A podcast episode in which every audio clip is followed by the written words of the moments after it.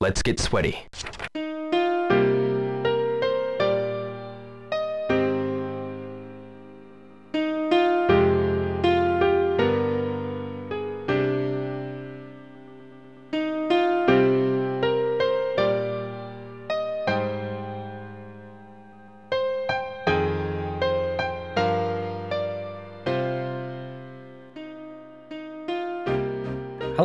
Welcome to the final Shenmue the Animation recap and discussion show with myself and Mr. Shenmue himself.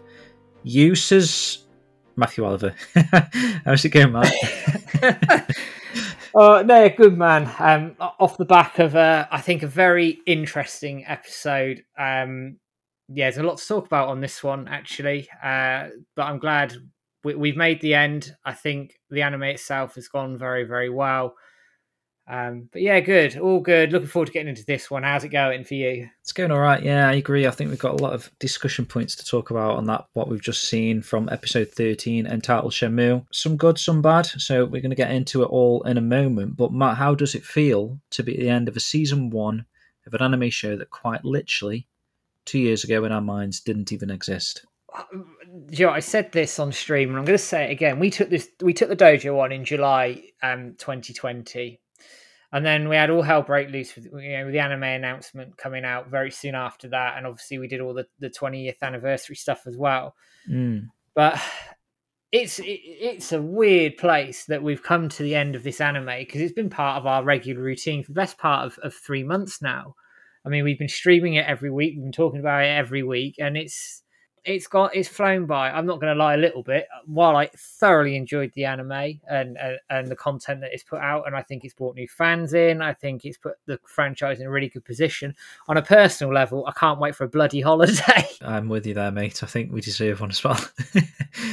Some of the stuff that we've had to do, like a lot of behind the scenes stuff that you don't really see, like you setting up the streams, and then we're doing this straight after and then I spend all of Monday editing, then you spend all of Tuesday editing, possibly even, you know, it depends on how quickly we can get it out, but you're looking at Wednesday and then it's coming out on Radio Sega on Thursday, so it's got got to be ready for then, images Yeah. and everything called the promo. And then Friday we actually premiere it and I you know, sit in the premiere, chatting to people, and then you know you've got your Saturday off, which isn't really a day off because you're already thinking about the Sunday again, aren't you? So it's Mm. it's it's just been non-stop every single week for 13 weeks. And i mean i've i've really enjoyed it. I wouldn't change anything no regrets kind of thing. And i think we've putting out a quality show. I think you put on a quality stream. And i mean obviously we are going to have a bit of a break now but we got a couple of things in the pipeline. It's not all doom and gloom moving forward and there's always obviously a season two. We're, we're praying Yeah, and hoping so yeah. we're going to be, be able to do it all again. But actually, that leads me quite nicely because what I wanted to do actually at the start of the show, before we get into it, I wanted to thank a few people for some of their their involvement in the podcast side of things. I know you were thanking people on stream, Matt, but mm-hmm. podcast side of things, I want to start with Radio Sega for hosting our shows each and every Thursday night on their musical Sega live stage. It's been a pleasure. They moved a few things around for us so that they could squeeze the show in amongst their schedule of other fantastic live shows. And well, after today's episode, I think we'll probably be moving back to our previous Monday evening That's slot. right, I'd have thought. Yeah, that's what I got. Obviously, we'll we'll update people when that happens. I don't, I don't know if that's going to be, you know, like three or four days away or whatever. Is that going to be the, the following Monday, or are they going to give I- us a week? I, I don't, I think don't know. they're going to let us air this, and then they might give us a week, and then it should be back into our standard Monday slot. Fair enough, fair enough. So yeah, thanks again, Radio Sega and all the team there, Resident Testy and everyone that puts on the shows for us. It's a pleasure to be part of that. Next up, I wanted to thank Titch for joining us on the wild ride that was the the Shenmue One adaptation of the series. The, those first five shows, this mini anime discussion series we've been having for the last thirteen weeks. You know, the, those first five were fantastic. It was quite fun to record, and you know, I kind of just wish we could have continued all thirteen with Titch, but I'm sure she'll be back again on the show in the very near future. And obviously, you've always got Titch Live content weekly yeah. basis, I guess. So keep an eye out for that if you're a, a fan of Titch as well. Uh, next, I want to thank Hannah and Spaghetti for picking up from Titch's fantastic show notes that she obviously made for those, well, first six weeks actually, not the first five, because she she kind of wrote the notes for us for the sixth episode as well, which was cool of her. And Hannah and Spags kind of took the reins and kind of took it in turns since, I think. Yeah. Um, so without you know those in-depth notes from each of these three guys, the podcast episodes probably wouldn't have happened, or if they had, they would have been pretty pants to say the least. yeah. I think we'd have just been mumbling half of the the content out, or, or just going off your amazing memory, Matt. Oh, yeah, yeah. I don't other. know. Don't know if that'd work. And the final thank you, the cheesy one, I just want to thank everyone out there, the listeners, for the ongoing support. I'd, I'd, you know, the people that join us weekly on the live streams and then download and listen to these shows. You're the true heroes. So, from myself and Matt, I just want to thank you so much. And is there anyone else your end that you want to thank, Matt? I think I just want to sort of dive in on that and, and say thank you to the, to the staff behind the scenes. I mean, Sonic, she's been ch- chucking out you know, comparison shots for us, which has been fantastic, which means that I'm not going in spoiled to, to anime episodes, which is fantastic. I want to thank the guys on the forums, Jibby, um, Sun, and everybody else for, for standing by us and giving us ideas and how things are put together and, and, you know, and content and all the rest of it and keeping an eye on the forums. Obviously, Peter as well for, looking after the back end for us as, as well as Lemon. So all the staff at the dojo, we can't do this work without you guys. I know um, you throw ideas at us a, a lot all the time, and we have to sift through and go, right, do we have the time to do these? But do you know what? I wouldn't have it any other way because um, what it has led to is some bloody good content for, for the dojo. And I think we put put the dojo there in a good position amongst the Shenmue community is of a peak of. Uh, it sounds arrogant, but I don't. I don't mean to come across as arrogant, but of, of some quality content that's been coming out from us for, I think for a it's while made us now. stronger, hasn't it? It has. It definitely has. It's put a real nice foundation in. And I'm just going to echo the cheesy shit that you just said. I mean, we do all this hard work behind the scenes. We all do all the editing. I do all the stream prep behind the scenes, which is James will attest to. Sometimes it's really smooth. It takes 10 minutes. And other times I'm, I'm panicking because we're about to go live and I've got a major issue. Um, and I fix, issues. yeah, and it's- and I'm having you to can't fix help, can you? and sometimes I'm fixing it live, and you can't. Yeah, I'm talking and fixing stuff. Um, but you guys um, who've been watching, who've been listening to us, interacting with us on the forums, on social media, you, you guys make the hard work worth it at the end of the day. Because if you didn't interact with the content, it wouldn't be worth the hassle. And I think it, you, you know, you're part of getting the message out there that we want Shenmue 4 and we want a second season to the anime. So, guys, yeah, thank you very much. But after this show is recorded, I'm going to have a nice long lie down. that sounds like a plan, mate. Indeed. So, Matt, before you have a lie down, can you get us back up to speed with episode 12 before we move into obviously the final episode discussion? This was was a guidepost, wasn't it? Episode 12. which is a bit of Yeah. a random name, but going to have to tune my memory in a little bit here and maybe I'll cheat give you a tiny moment bit to uh, I to catch your because I can't there. remember everything. So, uh, right, this episode opens up with the same ending scene from episode 11. So I'm not going to go over that too much. But what we do have Rio and Ren and Dou Niu, and obviously they're trying to look for Yuanda Zhu, and Dou Niu sort of swings at them. They jump out of the way and they run away. And then they they run into the area where you get our friendly plank. Excellent. We wanted some planks. We got some planks. Rio and Ren leg it across. Ren kicks the board away, and Dou Niu sort of loses his shit. Although there is a point that he's quite a big lad, so he may have gone through it anyway. And he sort of shouts to them, saying, "Fight like men." Ren takes the Mickey out of him, and they run off. Going back to Hong Kong, Joy's bike sort of comes to a stop. So this is like a continuation of the opening scene, and she asks uh, Wong what he plans to do with the information he heard previously. That obviously Rio and Ren have been monitored by the Yellowheads. Uh, he says he needs to help Rio. Joy's unconvinced by this, like basically saying, well, "We can't do anything. You know, people like us can't can't help." Wong sort of steps off the bike and sort of expresses himself in his true feelings that he's he's had enough of his life the way it is. He's, he's a thief. And he's had enough. He's scraping by, and he's convinced himself that being an orphan ha- was the way of life. And he sort of closed off his mind from pursuing legitimate work. Uh, but Wong has found inspiration in Rio, and for that, you know, wants to go and help him, which I think's really cool. And you do see that in the game a little bit. They've sort of delved again, like the animated them really well here. They've delved in on this. It then cuts to sort of another scene here where Joy's on her own, and she seems to regret not like wanting to help Rio. That she's in front of the come over guest house, and they like play some flashbacks of like Rio and Joy's interactions from when they first met, uh, bag getting stolen, etc. The Yellowheads then turn up, uh, see the red, red motorcycle she's, she's on, start chasing her.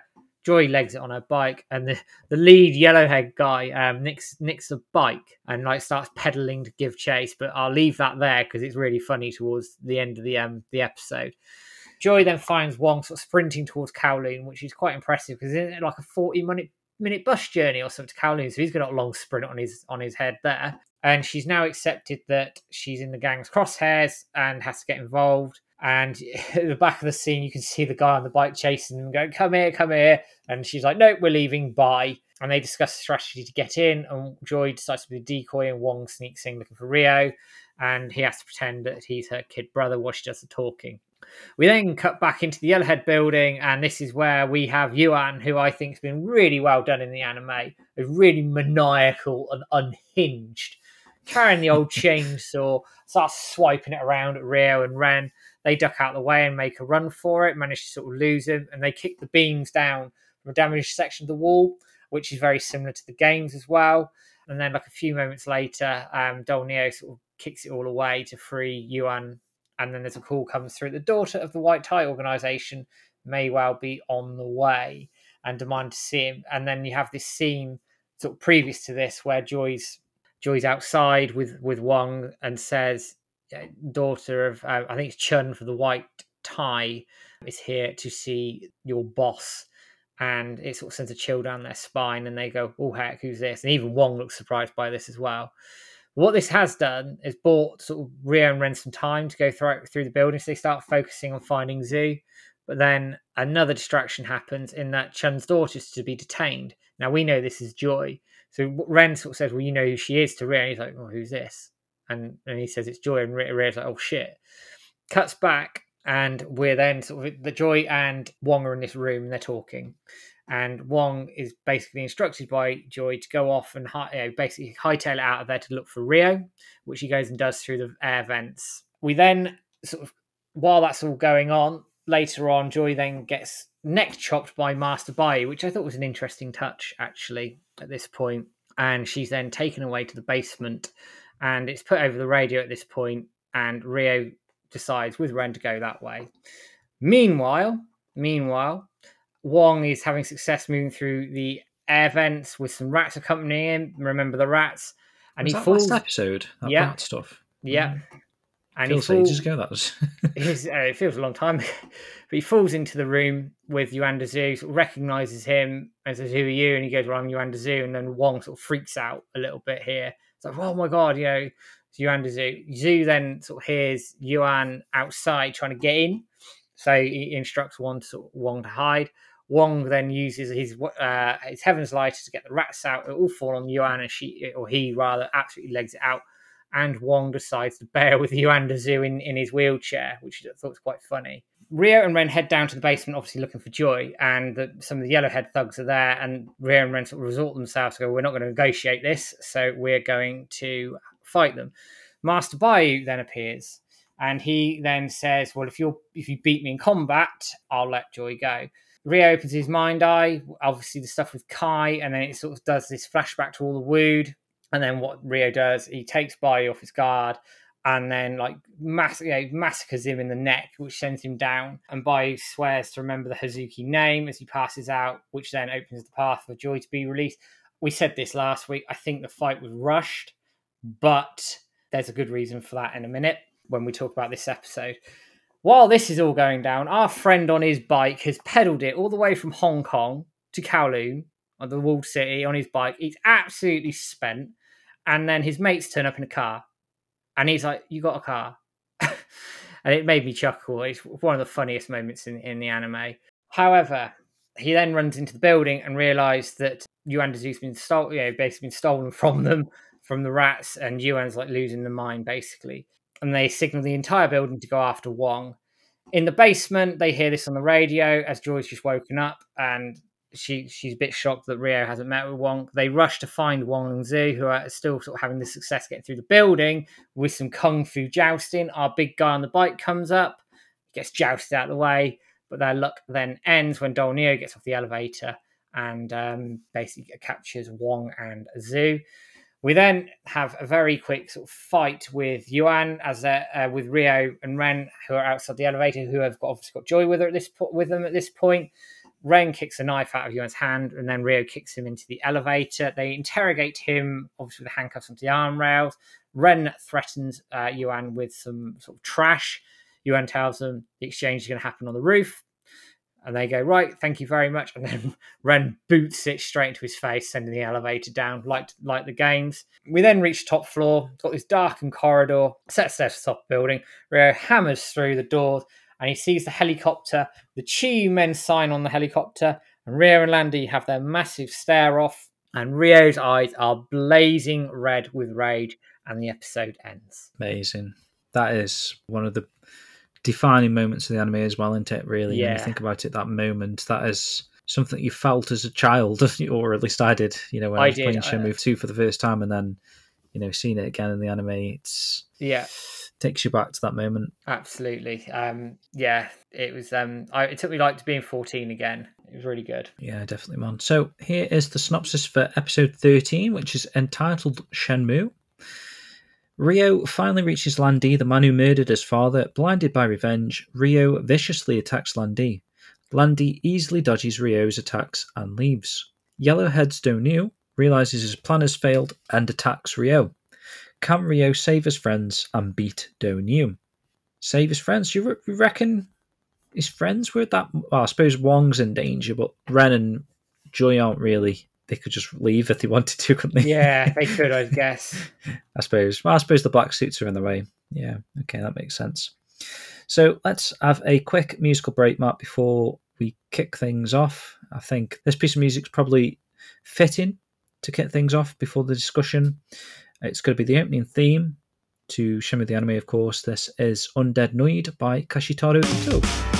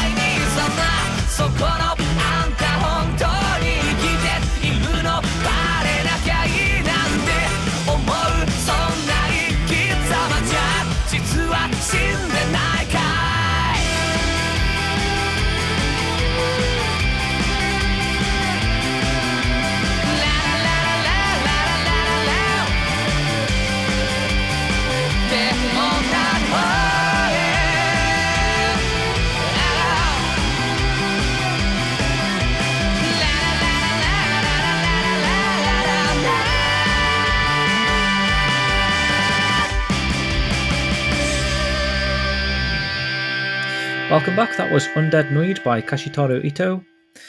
Let's get into the episode now, Matt. So I'll start us off with the opening sort of stuff here. So Yeah. we're back on the the Yellowhead r- building rooftop. In fact, I think the episode starts sort of with the doors opening again. It goes white. You know, this big Mm. this, well fades to white. The screen does, and you've got the same sort of stare between Rio and Landy. The kind of recapping, but not. It's um, continuation of the previous episode there, how that ended, and we get a flashback sequence of Iwao's death. So it takes you all the way back to the very first episode where Rio obviously enters the dojo and Landy kills Iwao, and you get in that sort of. I suppose maybe it works more for the maybe the people that haven't played the games that are getting reminded of this event. Yeah. I mean, if you're playing the games, you kind of.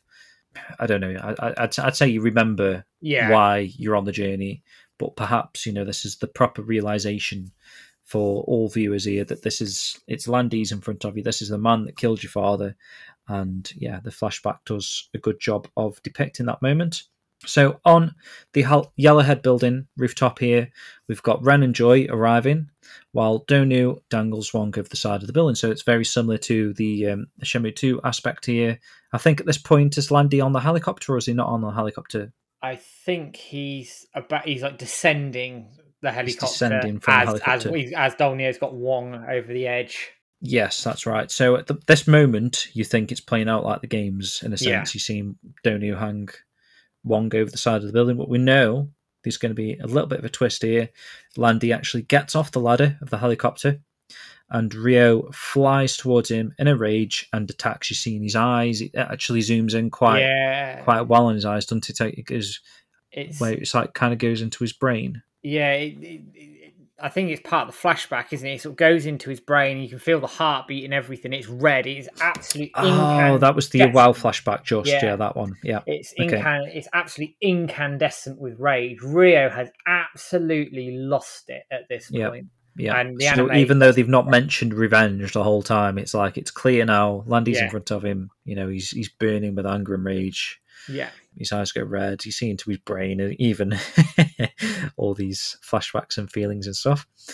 So Landy easily dispatches Rio in a fashion similar to the fight at the end of the Shenmue three. Actually, in the game, he kind of like twists his leg around his arm, kicks him in the stomach, which is really cool. That I- seeing that in Shenmue three at the time, that is like the pinnacle of Shenmue three, really, into that opening. that yeah, you know, seeing Landy in that seat and, you know, having that fight with him that you've never had to have a fight, at least a played fight as well. You know, you're, you're physically playing that fight and does this twist with his leg and kicks you in the stomach. And uh, I mean, shall I ask you this now, Matt? How, how did that translate to you, them kind of taking that Shenmue 3 aspect and putting it into this scene at, you know, what is considered to be Shenmue 2 at this point, even though obviously in 2, Landy doesn't get, doesn't get off his helicopter, but here they've kind of like taken some of Shenmue 3 aspects and, and, and pushed them into Shenmue 2 aspects. How's, how does that hold with you? I don't have it. Wow, I don't have an issue with it in the fact I understand it. Um, from a from a TV anime perspective, especially as we we we're not guaranteed a second season. I think they need to bring some sort of closure to everything. Obviously, there's a lot more story to go on as, as we know, but I think they had to close that angle off that Rio isn't ready for Landy in any way, shape, or form. So I get that point. My worry about it is is does it diminish the fight in the castle in Shenmue 3? And how are they going to sort of raise the stakes for that fight in the castle? For example, could Rio lose it again? Or could he, yeah, and not be able to take on Landy because of his rage? Or could he just simply not have the skills for it, but keep getting up and Ren has to sort of drag him away while the, the place is burning down? I mean, these are two ideas that just come into my head, but Yeah, they could twist it a little bit, Yeah. they? And obviously, they're not gonna. I wouldn't have expected them to redo this scene for scene. You know, no, no, he no, even, no. even says it in the anime. He, doesn't he? Says, um, "I see you've improved a bit," and yeah. Um, so you've got you Shenmue three line and you Shenmue three twisty kick thing. I get it, and actually, it was very well shot. This this Yeah. scene. I mean, the whole you'll come into it in a minute. The whole rooftop was very well done, but this was. I get. I understand it. I get it. Pers- this is my personal opinion. I wish they hadn't, but this is coming from obviously someone who likes the games.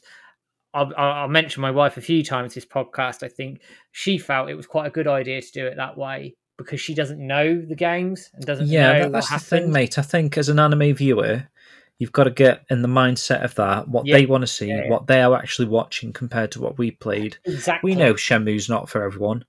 We know there's a lot of moments where there's just long stretches of like nothing's really happening. I suppose you could you could say that. I mean, to us that's like we love that kind of thing, but to a lot of gamers, it's like when am I next going to have a fight? You know, I, I mean, I think back to when I was playing Shenmue three, uh, two, sorry, in front of my cousin, Mm, and even though Shenmue 2 is more action paced, I started from the very beginning of the game, and obviously until your very first fight, he'd already he, he was done. You know, he's like, let's put Soul Calibur on. You know, it's no, hmm. no- nothing's happening in this game. Do you know what I mean? There's there's a different mindset for a different person, yeah. and so they've kind of got to target that in a different way, I reckon, in the anime, and that's kind of what they've done. They've had to speed it up into places. They've got to kind of like rework things. You know, in this particular moment for anime viewing, basically this is the fi- finale of a season. Mm, Are you just yeah. going to have Landy on a helicopter and nothing happens? He just flies off, or you know, are they really going to inject a bit of? You know what I mean? This is the finale. They're going to inject something that's the stakes are Yeah, yeah. super high. You know, Yeah, you, you've got people on the edge of the seats, haven't you, in this particular moment? So, whereas in the games, it's like you know you're on this journey. You've still got another disc, so I suppose you, you at the time you're not really thinking or questioning why am I not fighting Landy? And it, it, I, I think it works really well in the game as well. That it's the stare down. It's like he's he's there, but I can't touch him. Yeah. There's kind of like some sort of um, not a metaphor, but there's something in that where it's like he's come so close yet still so far. Yeah. and it's still he's still like that in the in the anime. You know, he's still close yet so far because obviously he gets back on his helicopter in a second. Then when we get get into it, he flies off. But in terms of them having an actual fight, I suppose that is like the the talking point. Yeah, and as as we've said, I think we I, I get it and I understand it and, and how it's put together and it raises the stakes. It gives you that sort of you know, pin, you know, that exclamation mark that you're on the rooftop, you're finally in front of Landy, and then obviously Rio loses it and gets his ass kicked. So I'd be very intrigued as how they pick it up come season two, should we get it, as to what they do with that castle fight in Shenmue three. But very well put together. I have no no qualms with any of the animation or anything of the sort. I just from a personal level, I wouldn't. I I, I and I'm biased because I like because of the games and the rooftops. You know, it's one of my biggest moments in gaming ever.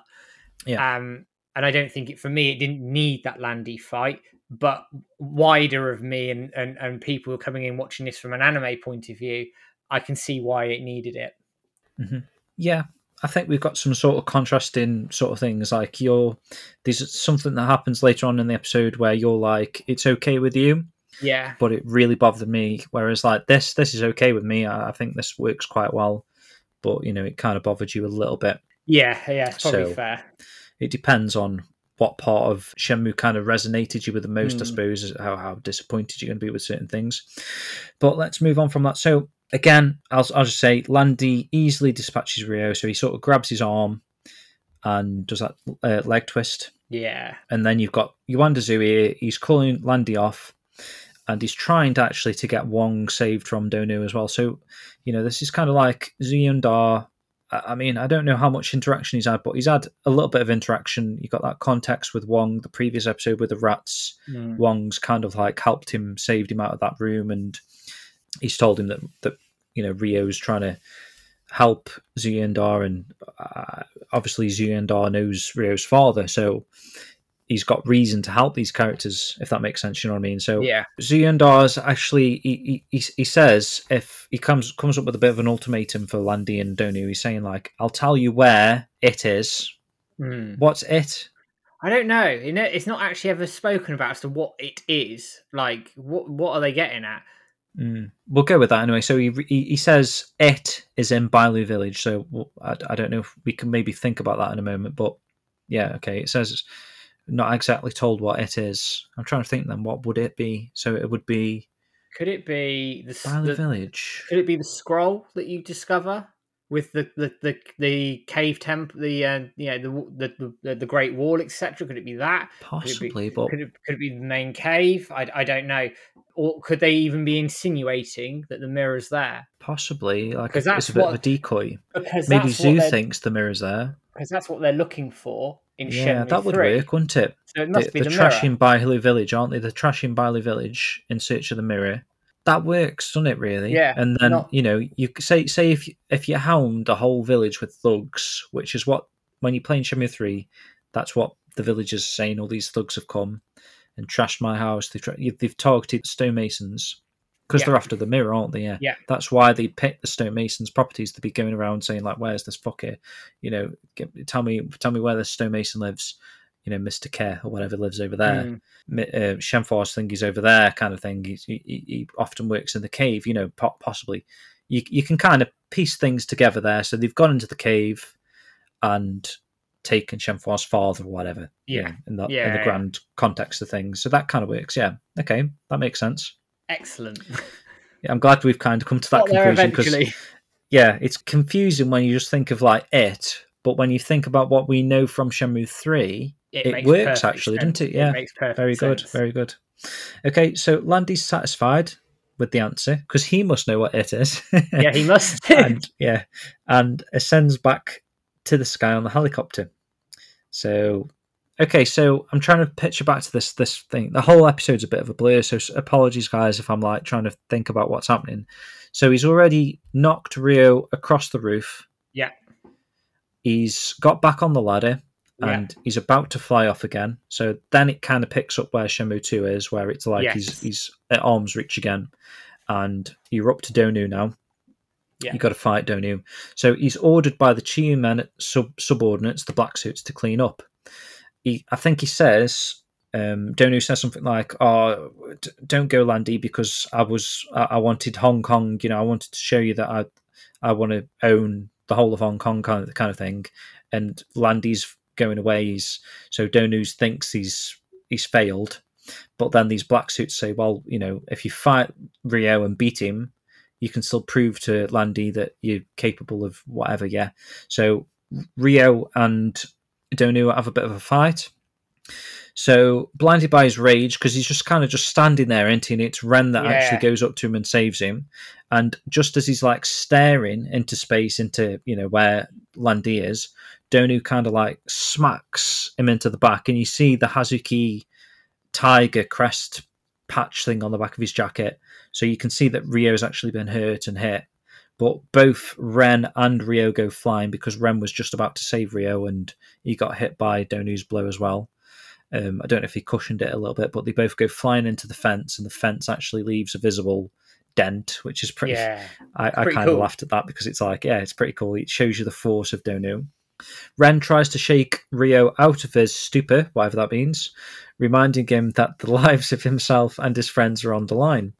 With flashbacks to scenes with Xiuying and Ren about Rio's revenge and obsession with completing his objective, blinding him. So yeah, we get some sort of Mm. like how we got last episode with the the full voodoo, the flashback things. Yeah. You get ones of like you quite like this. Um, it does work. It's just it, at the time it just felt like they're just using up valuable seconds. But it, I, I mean, I know they have to kind of show these memories and stuff to give the the overall context to how he can go from like being smacked into a fence into like you know now he's gonna have the power and courage and you know the mindset to tackle Dou Niu. So it needs like these flashbacks of all the teachings he's had from Xiuying and and all the people along the way.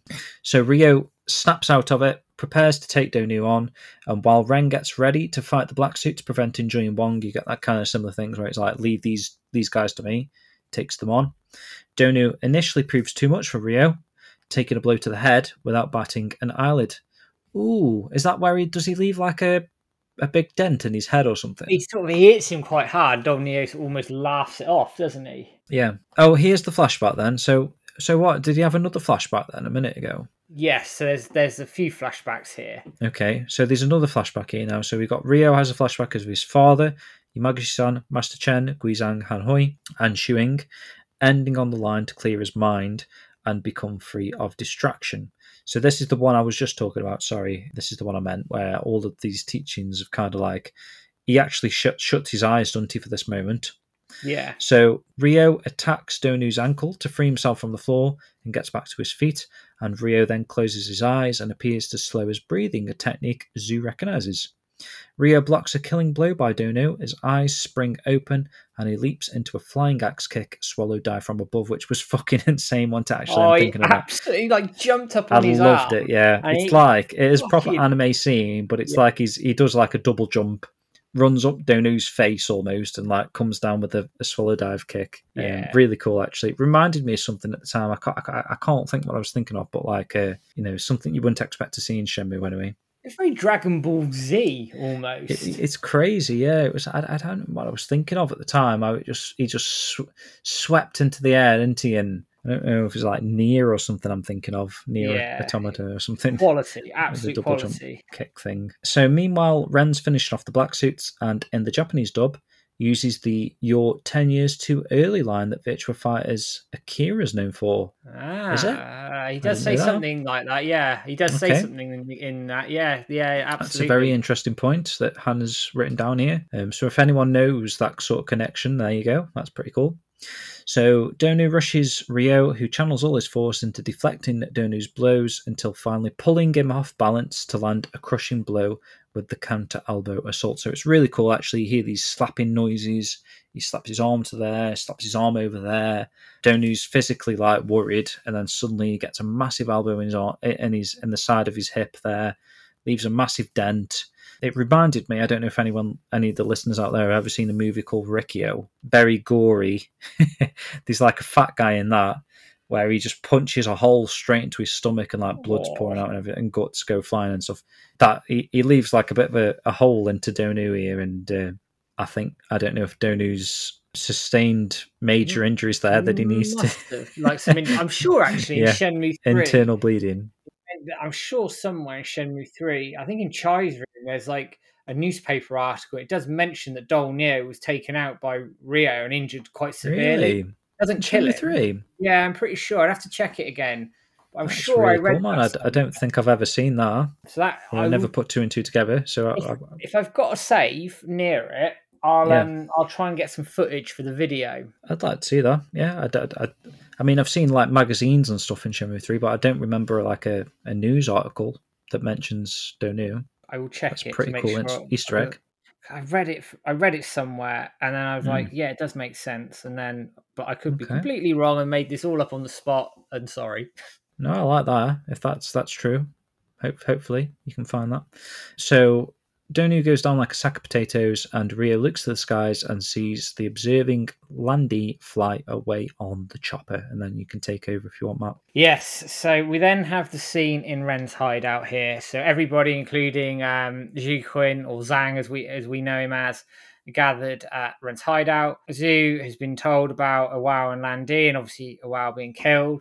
He, de- he details that Lan Di is Longzheng Zhao, which we obviously know from, from the games, and he thought Iwao had killed um, his father, uh, Zhongming Zhao, and is therefore seeking revenge. Uh, we see the flashback to the Walleen shoe and, and Lan Di talking to Iwao. However, Zhu can't actually confirm Lan Di's assumption at this point. He doesn't know, which is similar in the games that he doesn't really know what's happened. Ren asks about the mirror, and Ren gives it to Zhu, who knows it, saying it belonged to Zhongming. He said, pair with the dragon mirror, it forms a key. And we see the illustrations of the mirrors and a yellow banner with the blue dragon reaching for a red bull. Uh, he says it unlock, unlocks the treasure. And Ren gets all excited about this, and Joy and Wong are less impressed. Now, this is sort of where they retconned a little bit here with the whole smoke and the mirror thing, with the lights and everything that Zhu does in Ren's hideout in the games. I was a little disappointed they didn't do it. Yeah, me too, mate. Because I don't know, like you said, it could be a flashback or something. I mean, if you think about some of the stuff they skip in here, if they are saving it for a season two, then that makes sense. But going in blind, not knowing if there's ever going to be a season two, where we're at, what they've used or what they've they've they've told in this particular episode is a little bit disappointing in some aspects because, like I say, if if they do do it in season two, then that's great, and you Yeah. know you've got smart writing there to save this sort of stuff to season two. But that scene is pretty iconic to me. That's like that's Mm, something that yeah, it's yeah. like it's. I love the mysticism in Shenmue Two.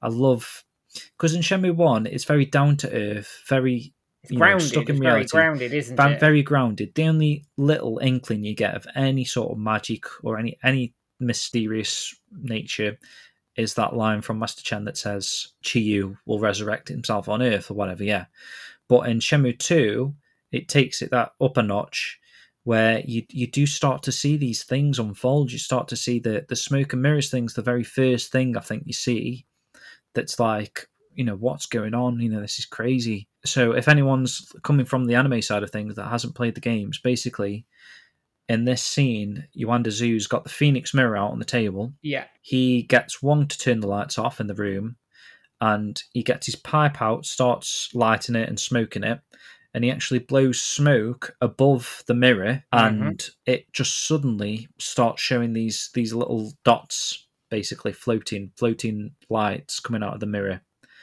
and what they end up being are the constellation of is it the Big Dipper? Is it the one Matt? yeah. It's the Big Dipper, and then obviously the It's the the, the dragon's the other side of it. Yeah. Okay. So basically, what happens are these, these lights coming off the mirror, which are in the formation of the Big Dipper. So they're the, like the stars, and a heavy emphasis on stars. If um, you try and find these hidden scenes in Shenmue One, where they're talking about the mirrors, these are the good scene actually in the China shop where she shows the picture to Rio of the star formation of the Big Dipper. Um, there's that scene on the rooftop. I think we even had it in the anime series where they're looking up at the stars and there's the Big Dipper in the sky. Rio and, and Ren, you know, when they, they broke out the jail or whatever. There's also, I don't know if it was in the anime map, but Shenfar looking up at the stars and it's the Big Dipper in the sky as well. Yeah, I don't Um, recall and, this. and Rio has a dream. You know, these Mm. there's a lot of starry moments anyway. Yeah. And the mirror is like the kind of the context behind the significance of seeing the Big Dipper. And I, I forget the name of the other one. It's like S- Xenopia or something. Is it? Some, I can't can't remember. We actually we called. covered it in one episode. we did cover it in one of the podcast it. episodes. and I forgot about the the other the other side of the what would be coming out of the dragon. I guess. I think it's the Big Dipper actually that in that rushy China shop scene, Yes. the shape of that is the dragon, and the shape of the other constellation that I can't think of right now is the phoenix. So the fact that the dragon constellation comes out of the phoenix mirror is pretty cool in a way that it shows like the connection between the dragon and the phoenix mirrors. So basically, what I'm trying to say, or what you, you know, because you were the one that was brought this up, Matt, but that whole scene being cut is pretty significant in I don't know, like I say, it'll it'll work if they do a flashback to it in season two, but at the moment it's like they've cut that and that's a bit yeah, it, it felt odd to cut it because, as you say, it's quite an important part of of everything that came together. I mean, I suppose the thing you've got is the whole Bailu Village stuff is mentioned on the rooftop, which isn't in the game, and it's again mentioned here. But the way it was, I, I don't know. It, for me, I think it's it's just an important part of, of the mysticism of the of the prophecy and everything else in between it, and all this sort of building around the lore around the the, the Guardians of the North Star, and but that's not really talked about too much in the anime. Now, whether that's because it's not particularly relevant to the to the, to the mainline story and they cut it out, possibly. Um, but obviously, in the games, we they start talking about how it all links together and the whole Chinese mythology, which we did an episode on. Mm. Um, I don't know. It, it's a shame. I'm not sure why. It's one of those changes that I look at and go, "Mm, not quite sure why. But we, yeah, we, we if they do a flashback to it, all is forgiven, basically. Yeah, exactly. It's another one of those. If that was the only thing in this episode, that would have been my five star corpse of this episode. but obviously, things change a little bit later on. Yeah. so Zhu sort of continues to say you can only get the, the, the treasure if you have both mirrors, and Ren is obviously disappointed by it. Uh, Joy reprimands and said the most important thing is to get to the truth of Iwao's murder, um, which is a different sort of tone struck as than the games. Zhu then tells Rio to go uh, to Guilin, where Iwao and Zungmin train together, and where you can find Phantom River Stone that the mirrors are made of, same as the games. He mentions that the descendants of the craftsmen should still be there. He says that Lan Di's going there, and then you get the flashback to Lan Di on the roof. Bailu Village, uh, Ria repeats, angry but calm. Ren comments that he didn't touch his plaster this time or his bandage, which is interesting because that's quite symbolic. That's part of his rage, isn't it? But he doesn't touch it here. So I do Yeah. wonder if Rio is starting to channel it, channel that aggression, that anger a little bit.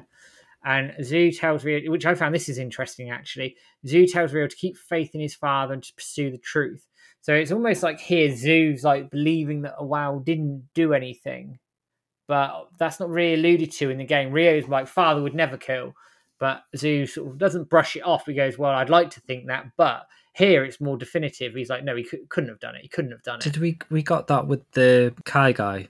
He said uh, your father would never yeah. kill right next last episode. So So after that, we have oddly at ten minutes in at this point the opening credits. Um, yeah, that was strange, wasn't it? weird. I'm just gonna sort of before I sort of go into the next bits. I'm gonna. It did work okay though. It was actually. okay. It was fine. I mean, the song's great, so we, we'll let it off. But to the point up to the opening credits, and actually the next few bits I'm going to go through is absolutely spot on. Um, the Yeah. opening, yeah, I'd argue is probably some of the best, hands down. I'm wondering. I'm anime. thinking now. Do you reckon they did the opening credits here I reckon it to was deliberate. make you f- to deliberate to make you feel like the next part was like the episode? yeah, almost like uh, this is this part's finished. Now we're going on. Yeah, Yeah, yeah, I think it was very deliberate. But just as a sort of a summary point to the to the rooftop fight, um, perfect. It was the only way I can describe it. Yeah, there's some changes to it, but the animation, the fight scenes, Lan Di, perfect. So well done. I'd, I'd probably say it's the best scene of the anime, bar none. Yeah, Superb. yeah. Superb. Anyway, on that like highly positive note, we then go to the Hong Kong streets and the Hong Kong skyline, and Rio is leaving. He says goodbye to Joy and Wong, thanking them for the help. And Wong says uh, that Rio will be right to Joy, and she agrees. It's the same. It's a scene from Dragon Street at the end of Kowloon. It's just been moved here. We then shoot over to Man Mo Temple, um, and we see Fang Mei sweeping the front, and Rio says hello, thanking her for for help and everything. Fang Mei says it means he's leaving because obviously Rio's got his bag with him. Han Hui sort of turns up asking Rio if he's made sense of the master's teachings. Rio says he's not sure, but he's going to head to Guilin anyway, and Han Hui wishes him some good luck. Fang Mei says she now knows why Han Hui helped Rio. It's because of Ewing, and Han Hui says that she talks too much, and Rio thanks them both. Um, it's a bit more this like this bit. It's a bit more upbeat than the the, the games Yeah. where he leaves, isn't it? Um, it's really good actually. I- I'm glad they kind of went back and saw some of these old I characters because I, I was worried that they'd skipped yeah. well, they not just skipped as such, but he just kind of went from Hong Kong to Kowloon, and then you just kind of expected to just kind of just forget about those characters. But for them, for him to go back and you know, we we knew we kind of knew he was going to go back to Xiuying or see Xiuying at some point to get the Zimming pendant that happens a moment. But I, I didn't.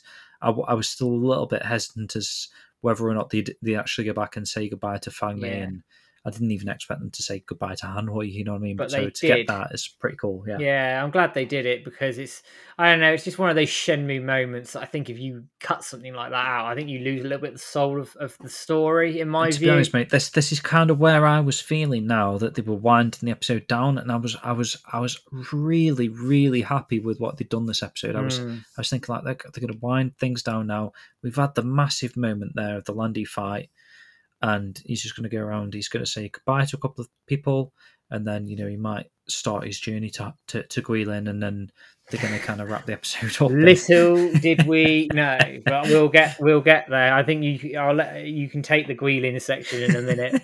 Um, Okay. So Rio enters the temple and he sees Ewing, um, and he states that he's leaving. And Ewing says, "Yeah, it's because you're chasing Lan Di." Rio denies it, says he's looking for the truth. He doesn't touch his plaster here, but we know he. I think he's still a bit enraged. I think Ewing senses it. So Ewing then gives him the white part of yin yang jewelry, and we see the flashback to Ewing and Ziming with the, each with a piece of the jewelry.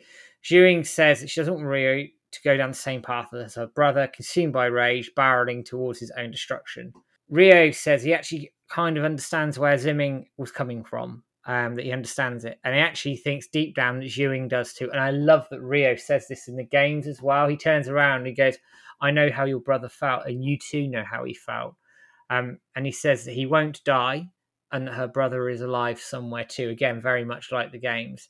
He thanks her with a bow, and Ewing sort of turns her face and sort of blinks, and I know looks a bit forlorn around it. Hmm. And this does beg like she the- was about to cry. Didn't it? Yeah, and it does beg the question: either in a Shenmue four or season two or three of the anime. How because I think Xion will return at some point. She will come back, and I just wonder if that's her initial thought of doing so. I got the moment here when he's he's saying this to her, and I know we get it in the game as well, but seeing it emphasized again here, I was like, we're definitely going to see Zimming at some point, and yeah, you know, Xiuying's going to have that confrontation with the brother again, and you know, something's happening there in the future. I think even a viewer of the anime can see something like that's unfolding because she's given him this part of the pendant. It means so much to her that a brother gave her this when he was young or whatever. You know, these these definite fuel for thought there. I think Mm. that something's going to happen in the future, definitely. definitely. And then the next sort of three scenes round the Hong Kong Kowloon arc off very nicely. We see the Hong Kong tea house. And Rio's walking past. You see Guixang and Jianmin uh, watching him pass, having their tea, which I thought was a really nice touch here, actually, because obviously he in the game you get the option to say goodbye to them when you when you leave for Kowloon. I thought this is a really nice touch.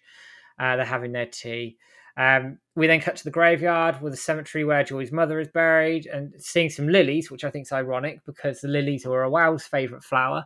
Um, she comments that her dad has been visiting and that she should visit him too, which confirms he was alive and obviously not killed in the um, yeah, in the bombing of the car. which we did mention last week. Then we? we were saying Mm. like I couldn't tell if they were trying to say that both parents had died or she blamed her father for a mother dying, but he could still have died in that car Yeah, thing. But yeah, obviously now we know he did. He, he didn't die. So And then the final little scene here, and this is brilliant. This is this made me laugh on stream. Uh, Ren meets his gang, who look all confused, and they see Wong, who's selling bananas from a stand. And they say he must have lost his marbles, so he's obviously gone on the straight and narrow. But what we do is see, Super Monkey Ball reference there? Marbles and bananas. Yeah, possibly, uh, but what we do see is Mister Daylin. He is sat trying to buy bananas Yes. from Wong. That was such a good Easter egg, like perfectly well. I- I- honestly, I felt like I'd seen him. Was it last episode or there was an episode where I was like, "Is that Dalin?" You know, just as a passing Hmm. thing. But this is definitely Dalin. This is and this 100% one- him. And Ren sort of shrugs it all off and saying that no one in the city is right in the head. And we see Ren walking up the harbour, so into the distance, says, Guilin, that, that should be fun. We see a zoom towards the skies where you think the episode would end. But James Brown, it does not.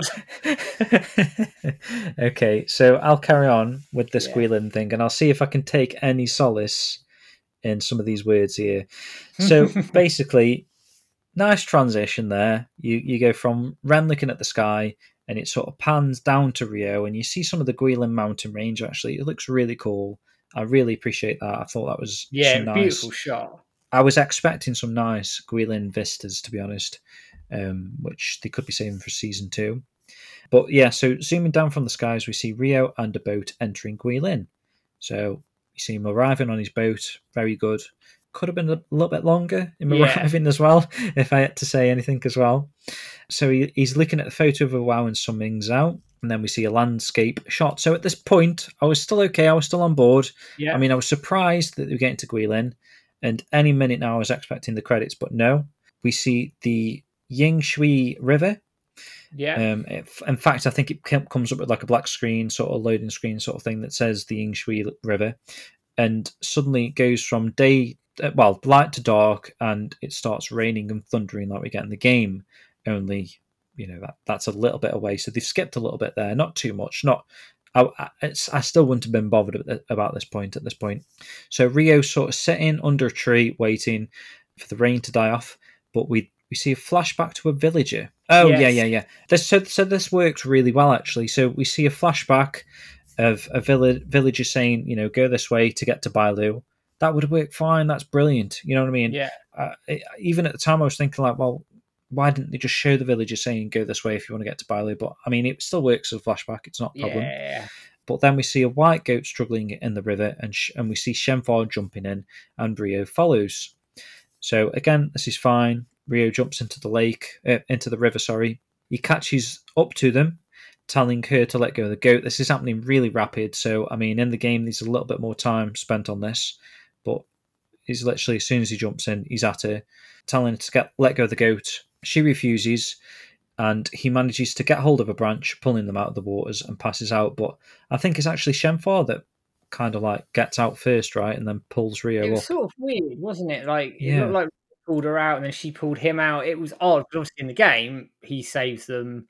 The goat runs off, and everybody's In the game, actually, they're both kind of unconscious, and they they wake up at the side of the lake, Hmm. don't they? At well, Yeah, the side yeah. of the river, and um, and then obviously they start this epic two day travel. But what happens in the anime, it, I'm still gutted about it now, to be honest, because just to give a bit of context to the listeners here, I mean, after Shenmue One, which is my favourite part of the Shenmue series, the Guilin section of Shenmue 2 is my absolute favourite because I just love the interactions between Rio and Shenfar. I love the journey. I love the scenery. I love the music. I just love the environment. I love the conversation they have. They go into so much deep conversation, and it kind of what builds them as people and their friendship, and then potential kind of like relationship, love interest. I mean, I don't know. Going into Shenmue three, I, I don't know if that's where they're heading, but at Shenmue two, there is certain things that happen where you could see a bit of like a, a relationship bonding, like that kind of thing. But all that's just skipped, and we're in Shenfar's house, and we see the Shenmue tree and Iwao standing in front of it, which is pretty cool. I did like this. I was trying to work out whether they kind of like hinting that that like perhaps Iwao at some point had literally stood by this tree It's interesting, isn't it? or they're kind of like comparing it to the the one that's outside the Hazuki dojo. I, I, I, don't, I don't know if they- they're kind of like merging the two trees there, which again, they could be doing that. It's like some sort of like how these trees are connected. But obviously, the view of the anime, if they've not played the games, you wouldn't even be thinking or having these questions. But Rio reflects on what he was lacking. He's been searching for what he was been he's he's been lacking the whole time. Is that just because he was just he's just waking up from a dream or something? Was it? I yeah, like he's he's he, yeah, it's exactly. He's waking up from a sort of a random dream sequence and okay. sort of playing on like him still lacking, but he's obviously not quite understood as to what he's lacking. Right. Okay, I'm, seeing now. Yeah, he, he wakes up in a minute. So petals are flowing around Iwao, and Rio says that it'll keep going, and Iwao's expression softens. So Rio wakens up in his room, and Shenfar thanks him and introduces herself. So they've kind of taken this moment as like the first sort of interaction between Rio and Shenfar. I mean, I'd have to watch it back, mate. At the time, it felt like, what are they doing? Why have they skipped so much? I was really disappointed. But I mean, if I watch it back and it works, which I mean, reading these notes, it sounds like it could work if she's introducing himself here. I just my my mind just just shut down Yeah, yeah. when when it skipped here, and I, don't- I don't know. It, it's hard to express, but I mean, I'll pick it up in a in a minute when we finish sort of going through the scenes. Yeah, I of think course, it's yeah. probably a wider discussion of, of all Yeah. the scenes. But even for me, as somebody who was more okay with it, it did feel rushed. Like there's no getting around that, even for me. yeah, fair enough. So Rio, oh, so oh, I think actually Shenfar says they're already in Bailu Village, doesn't she? Because I think Rio questions where they are, and Shenfar says we're in Bailu Village. So Rio hears this, runs straight out the door, Yeah, and he sees the Shenmue tree right in front of him, which is you know which it is right outside the door, and briefly Iwao standing in front of it. So again, that was me thinking: is this a premonition? Is this Mm, has he seen Iwao literally standing there because he was perhaps twenty years ago, or is it just like he's just he sees a, a Shenmue tree, a cherry tree, and he's he just reminds him of the one from home, perhaps. So Shenfar tells him about the tree, how it blooms, um, which I, I honestly cannot even remember that that happened. Um, so again, I'm going to have to go back and watch this episode again. But we see flashbacks to her as a child being cradled under the tree using the swing. She says that she's named after the flowers.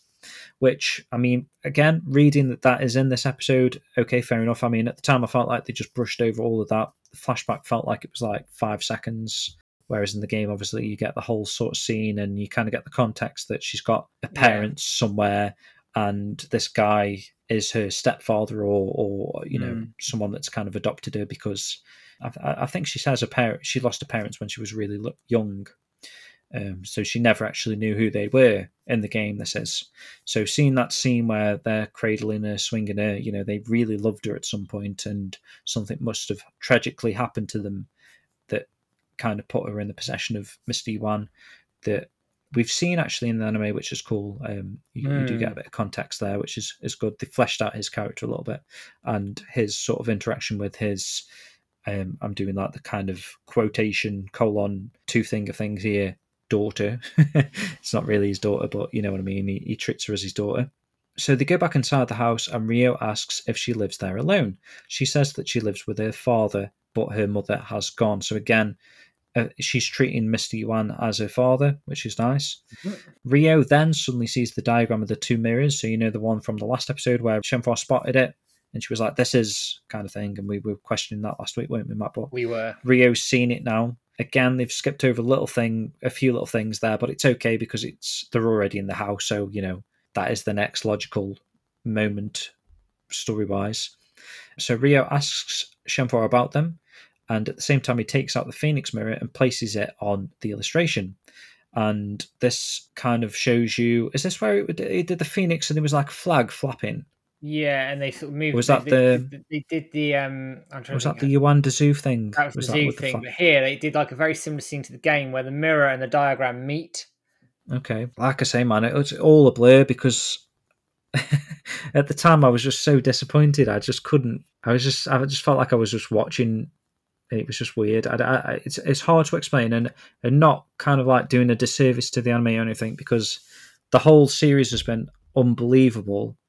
But just this this the Guilin's thing just means so much to me, and I, I was just a bit.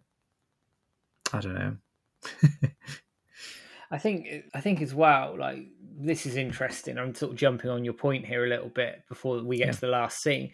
But Yeah, when Shenhua talks about being made of Phantom River stone, um, she tells the legend of the village that the emperor had ordered the mirrors made, but disputes about its ownership due to the hidden powers ensued, and many lost their lives, which is interesting. That's touching on Shenmue three, Okay. that bit there, and then I didn't. I didn't honestly didn't even take that in. So that's cool. and I do remember it. And then then she says, "Well, my father might know more." And then Maria goes, "Can I meet him?" And that that's sort of then when we end up at the next scene. Right. Okay. So, do you want me to finish this off then, Matt? Yeah, go on, finish squealing. Okay. So we then jump straight to the stone pit. Um, while we've got the path leading to it at least, and then the entrance, and then inside, Shenhua and Ryo have the torches. Shenhua comments that the door's been ajar, which never happens, and something is off. Inside, we see stone formations and waterfalls, and then Ryo calls to her. They find a letter. We see the sword of the seven stars, which is like like the dagger, like it is in Shenmue three. So I suppose that's kind of consistent with Shenmue three at least, and the Shenmue theme start playing, I believe. It does, Um, yes. It says Erhu, but I think that's the Shenmue's theme, right? As in the game, the letter's read out. Her father says that their family family's life work is done. The village law has spoken of this day, and Shenhua is to take Ryo, the one with the phoenix, through a trial of proof, and then trust herself to him. And then we see them walking. We see a waterfall. Her father's saying she's to keep the sword by her side and think of him as it, that he is watching over her forever. So that's pretty cool that they're not erasing the sword sort of aspect No, out of it. they, they've just sort of retconned the mysticism and The the, floating bit, yeah. floating bit and the He-Man size sword. yeah. Um, so they get to the pillar and place the mirror into it. The light emerges and the torches are lit, kind of similar to the very first scene of the anime and the first scene of Shenmue 3, where the, the mirrors are up on the wall, they're all lit up. And Ryo and Shenhua stand in front of them at the, well, at the end of Shenmue 2 as well, of course. And we see a flashback to a wow. Petals, he says Ryo, and Ryo responds with father. So it's keeping that theme alive there that this is still part of Ryo's journey to find the truth about his father or whatever. And then Shenhua recites the poem. We see illustrations, flashbacks to all the characters Ryo's met during his journey, and it ends with a wow and some Ming Mingzao. Outside, Ryo and Shenhua are standing on the cliff, the eagle soaring past them. So there was an eagle in this as well, was there? There was, yeah. I missed that. Okay, and they look at each other and then up towards the sky with a lone star shining, the merging of the dragon and the phoenix. So, I mean, reading that, it sounds perfect. I But think at the time, I, it, it, it, it felt so rushed. I mean, hmm. I, I I don't know. I mean, all of that happened in about four minutes, didn't it? It was. Yeah, and I think that's the biggest criticism I would have of it is it was too fast. I mean, I will be open and transparent. I think it took you by surprise, and I, I know we were talking pre-stream, and I had a theory around how they were going to do this, and I thought we'd get to the end, and I remember us talking last week. I even I, I even thought they'd get to the end. You know, I, I just thought they felt like they were going that way, and I've said it in the past. I think it works in terms of marketed towards a Shenmue 3. People can Yeah. now go from this anime if they're interested. They know most people are probably like, well, you know, I fancy playing the games here. What what what follows on from this? You know, Shenmue 3 follows perfectly on from this because that picks up from where this is leaving. Mm. So, any listeners out there that haven't played the games, basically, if you've watched the series all the way to the end here, you could literally go pick up Shenmue 3 from Steam, go buy it for the PS4, PS5, and you're going to continue the story basically in Yeah. Shenmue 3, which is great. which is amazing. I think uh, you, you've openly said this. Guilin's your favourite section of the game, and in chat, I could see there was a there was literally a divide in chat between I think people who could understand what had happened and and obviously people who are, who are incredibly disappointed. And it, yeah, I could see your disappointment. It, I mean, and I get it. I do get it because I think there's a lot there. Some of the good, you know, some really beautiful scenes in in the end of Shenmue Two in terms of walking to the Bailu village. You've got the cave scene.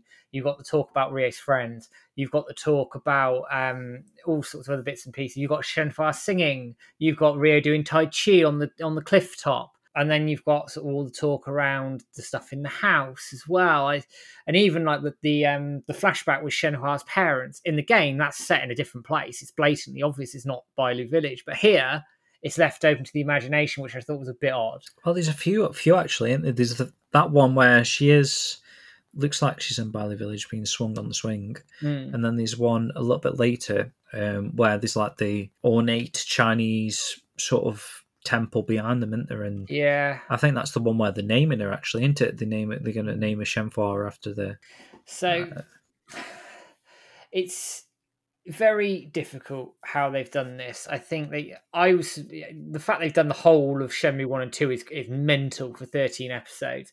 I think they've obviously made a decision on this. If they get a season two, it is in my mind they'll, they'll fill, in- fill in all this stuff because it is about Ryo and relationship and all the pre stuff may have helped. As a game fan of Shenmue, I, I, I think we needed one more episode. Really give us some night those Guilin moments that we wanted. Speaking to my wife, who is a massive anime fan, interestingly, she thought it was perfectly well done because she thought this is going to set up season two. That is interesting, isn't it? Which I mean, contextually, I agree with. I think if they do have the means to make a season two, I know Jason DeMarco will speak about a little bit later in the news section. He's openly trying to request people to like kind of push for season two, whether or not he secretly knows deep down they've got a season two planned, and that's possibly why there's bits and pieces that feel like they're missing to Shenmue fans now that you know they can kind of use to add a bit more story elements, a bit more stuff into the Shenmue 3 stuff that we know from the game. The story aspects of the game were kind of lacking. So perhaps they're saving a few things here that they kind of can flesh out some stuff in the Shenmue 3 portion of the anime. Which then at that point you're like you're laughing, you're kind of like, oh okay, it all makes sense now. They've got amazing writers to save some of these scenes and stuff and kind of rejig them back into a few episodes of the start of season two or whatever could be a, a stroke of genius. But as it stands at the moment, on whether or not we're ever going to get a season two, you know, you it's funny in a way, isn't it, mate? You've kind of Mm. they're in the same place where we were 18 years ago or 19 years, whatever it is now, Yeah, where we yeah, got to yeah, the end of Shenmue 2 in the cave and we were never ever sure whether or not we were going to, you know, at the time we felt like, oh, S- Shenmue 3 is going to be a couple of years away. And then it wasn't. And then it, you know, keeps going on and on and on. And, you know, suddenly 15 years later, they announce it. So to do the same sort of thing again with the anime, if you're an anime fan and you sat there like, oh, you know, the, Shem, season two of the anime is going to come out in a couple of years' time. And for all they know, it could be another 15, you know, that could be their 15 year wait. It could. I mean, and then I don't know what my point there is like if they if they are saving stuff for season two, perfect. If there is a season two, if they're into season two, then I'm disappointed. Like I'm disappointed now that in the anime adaptation they chose to skip over stuff that I think is valuable. I mean, in Shenmue 2, okay, I, I feel like that Guilin segment is beautifully paced. I think it, it was risky for a video game actually to end on this two hour conversation, basically, because that's what it is. It's like a two hour conversation. But to me at the time that was like that was gold. That was that was like because if if you're invested enough to get to that moment, you've played through like all the Shenmue one, all the Shenmue two virtually. This Shenhua character's kind of like been a mystery throughout the whole series. You keep seeing her popping up in your dreams. Um, I'm trying to think actually if you see her at all in Shenmue two until you actually see her. You see her in the prologue, but I'm not sure if you see her in any. I don't think Ryo has dreams really in Shenmue 2, does he? That I'm thinking of. No, not that I remember. So seeing her in Shenmue 2, you've kind of almost forgotten about her, and it, it just it's it's perfect the reintroduction of her character because like like I say, you've forgotten about her, and then suddenly it's that girl that you you, you remember from Shenmue One, almost Yeah. actually. You know, it's Shenmue One where you've seen you've seen her, and it's like the end of Shenmue Two where you're actually seeing her in person, and then you go on this journey. You're asking her all all these questions. You're asking about her past, her family. She asks you about your family.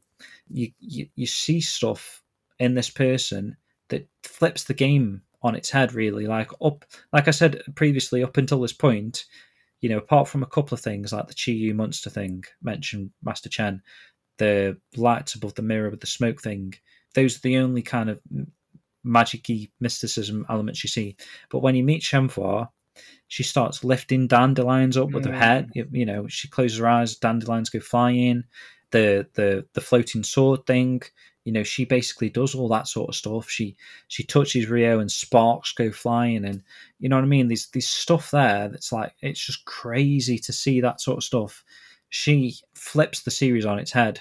So that's that's why i i i i love that part of Shenmue 2 so much. And I, I I was a little bit disappointed that they, they just kind of brushed over it in in the anime year. Yeah, yeah, I- I get, I get it, and I think I would be more annoyed if we don't get a season two, or they don't go into this stuff in season two. in the season two. then, then I think it will resonate more with me. I think the biggest thing I have with with Guilin is I di- it didn't resonate with me until I was a bit older. I never really got it until I was in my early twenties.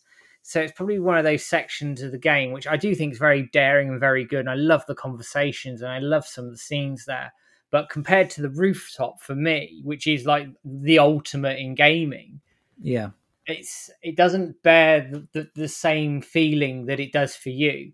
Well, would it be fair to say then the Guilin portion in the game, at least, is where fans have got the most questions about the entire story Yeah, because yeah, yeah, everything up until that point, and even in the anime, has been answered.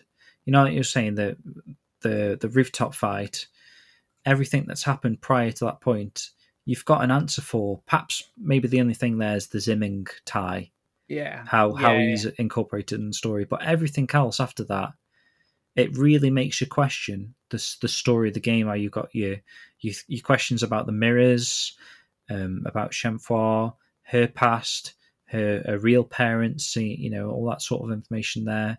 I mean, so much so when we did that story episode thing that we wanted to talk about, we were bloody questioning like, how is it possible that she's only like sixteen, and yet we see her in this cutscene flashback where her, her parents are supposed to be from like 1910 or whatever. Do you know what I mean? It's like these these these questions and things there that don't make sense going off the anime. We've only had in the game. yeah. that's- And I think that it's almost. I think the anime's given it a more definitive closure, hasn't it? It's left it on the prophecy. It's left it on Yeah, the cave. But like all those questions that get raised all through the the Guilin section, all about her powers, all around. yeah. Uh, Liu Yang, for example. From what you're saying there, the anime is more well rounded. yeah, I It think, ties a lot of the strings, yeah, and then moving into a season two, it can pick up and re-add questions. The end of Shenmue two, we had so many questions. That's why, in a, in a sense, Shenmue three was so disappointing that it, it didn't answer so many of these questions in the story department. I mean, they, they went a bit mental, didn't they? I think partly Yeah. because they knew they weren't going to get a third game on the Dreamcast, and they just went for it, didn't they? And and that was the end of it. Whereas I think here with the anime, yes, like I, I, I don't, Disagree. Mm. I do think it was very, very quick, but they've answered a lot of the questions. They rounded a lot of the story stuff off in terms of the wound, in terms of Ryo getting hold of Lan Di and not being good enough, in terms of Ryo starting to dissipate his revenge.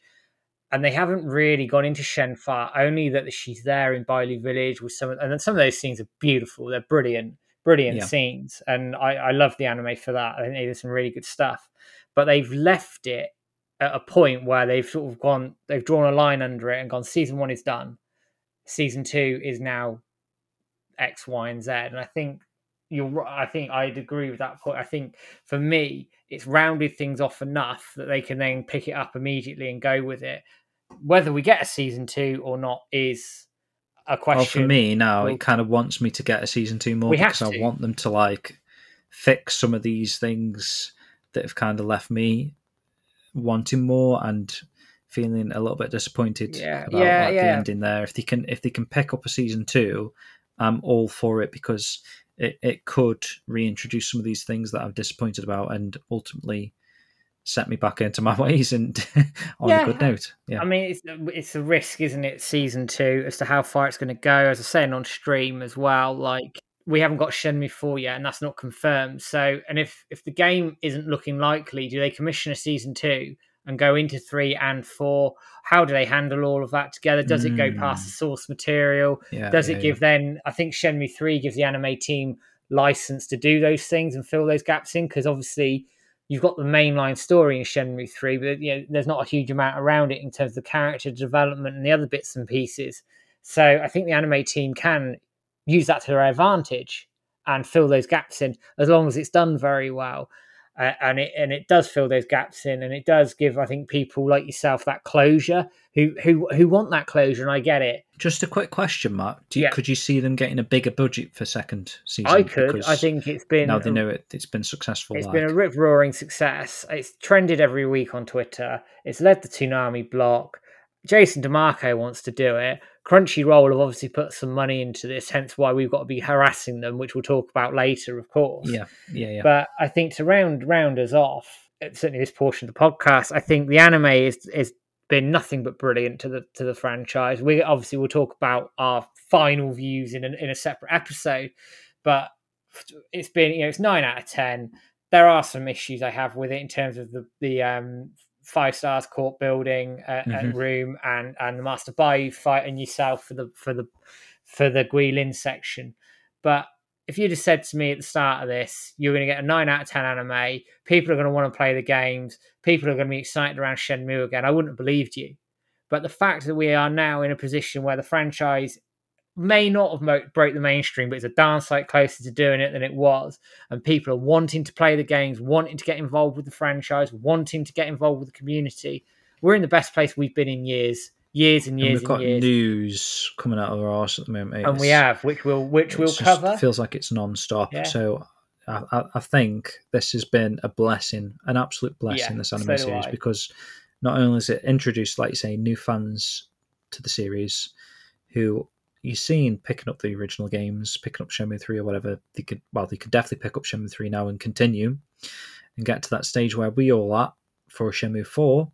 And I just think it's uh, I don't know, match made made in heaven. Really, like intertwined. It's just worked really well for people catching up to the series that perhaps have never heard of the games, perhaps never heard of the series, and perhaps don't want to sit through two whole games or whatever. I don't know, or Yeah, uh, um, especially ones from like 1999. If you want to flip it on its head, though, um, the people who do pick up the games are going to get all this wonderful stuff that we've talked about that isn't in the and anime, and and more besides. So Yeah. it works both ways. If people It pick does, up Shenmue three yeah. and carry on, great. If they go sod it, I'm going to start from the beginning. Great, you know, more the merrier. Get involved. Get just. Do you know what? And this this goes for the community as well. This is this is the, the opportunity. This is it and we have to take advantage of this. We have to jump on this. We have to make sure that this anime gets its merchandise, it gets its second season, and it all pushes towards more Shenmue, which was what we all want. exactly. And why wouldn't you? Well, it's absolutely buzzing at the moment. It's just just lap it white up. hot. It's white hot at the moment. Yeah, yeah. Great stuff. Well, I think it's only fitting then, Matt, we wrap up our final episode discussion with the ending theme to the anime series. So this is Sympathy by Narudora, and we'll be back in a moment with some more news and other stuff. So join us in a few seconds.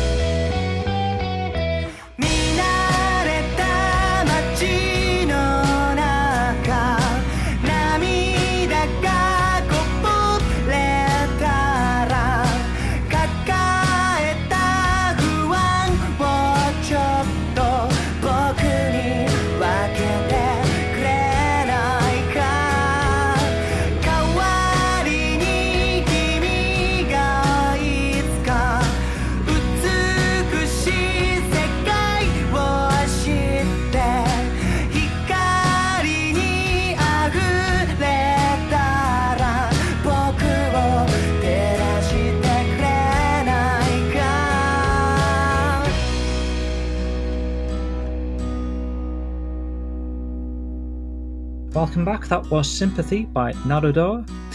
Can't say it. Narudora. Um, okay, so Matt, seen as though we don't have a next episode preview this week, um, ultimately the series has finished. So I wanted to instead quickly just speak about the series as a whole. I think my personal fondest moment was probably episode six, stepping off the boat, seeing how fresh the anime made Shenmue 2's world feel. I think, you know, while they smashed out the park with the first five episodes of Shenmue 1's adaptation, I love the characters there. Nozomi kind of ended up being a bit of a highlight for me, but entering the unknown waters of Shenmue 2, wasn't quite sure how they were going to pull it off.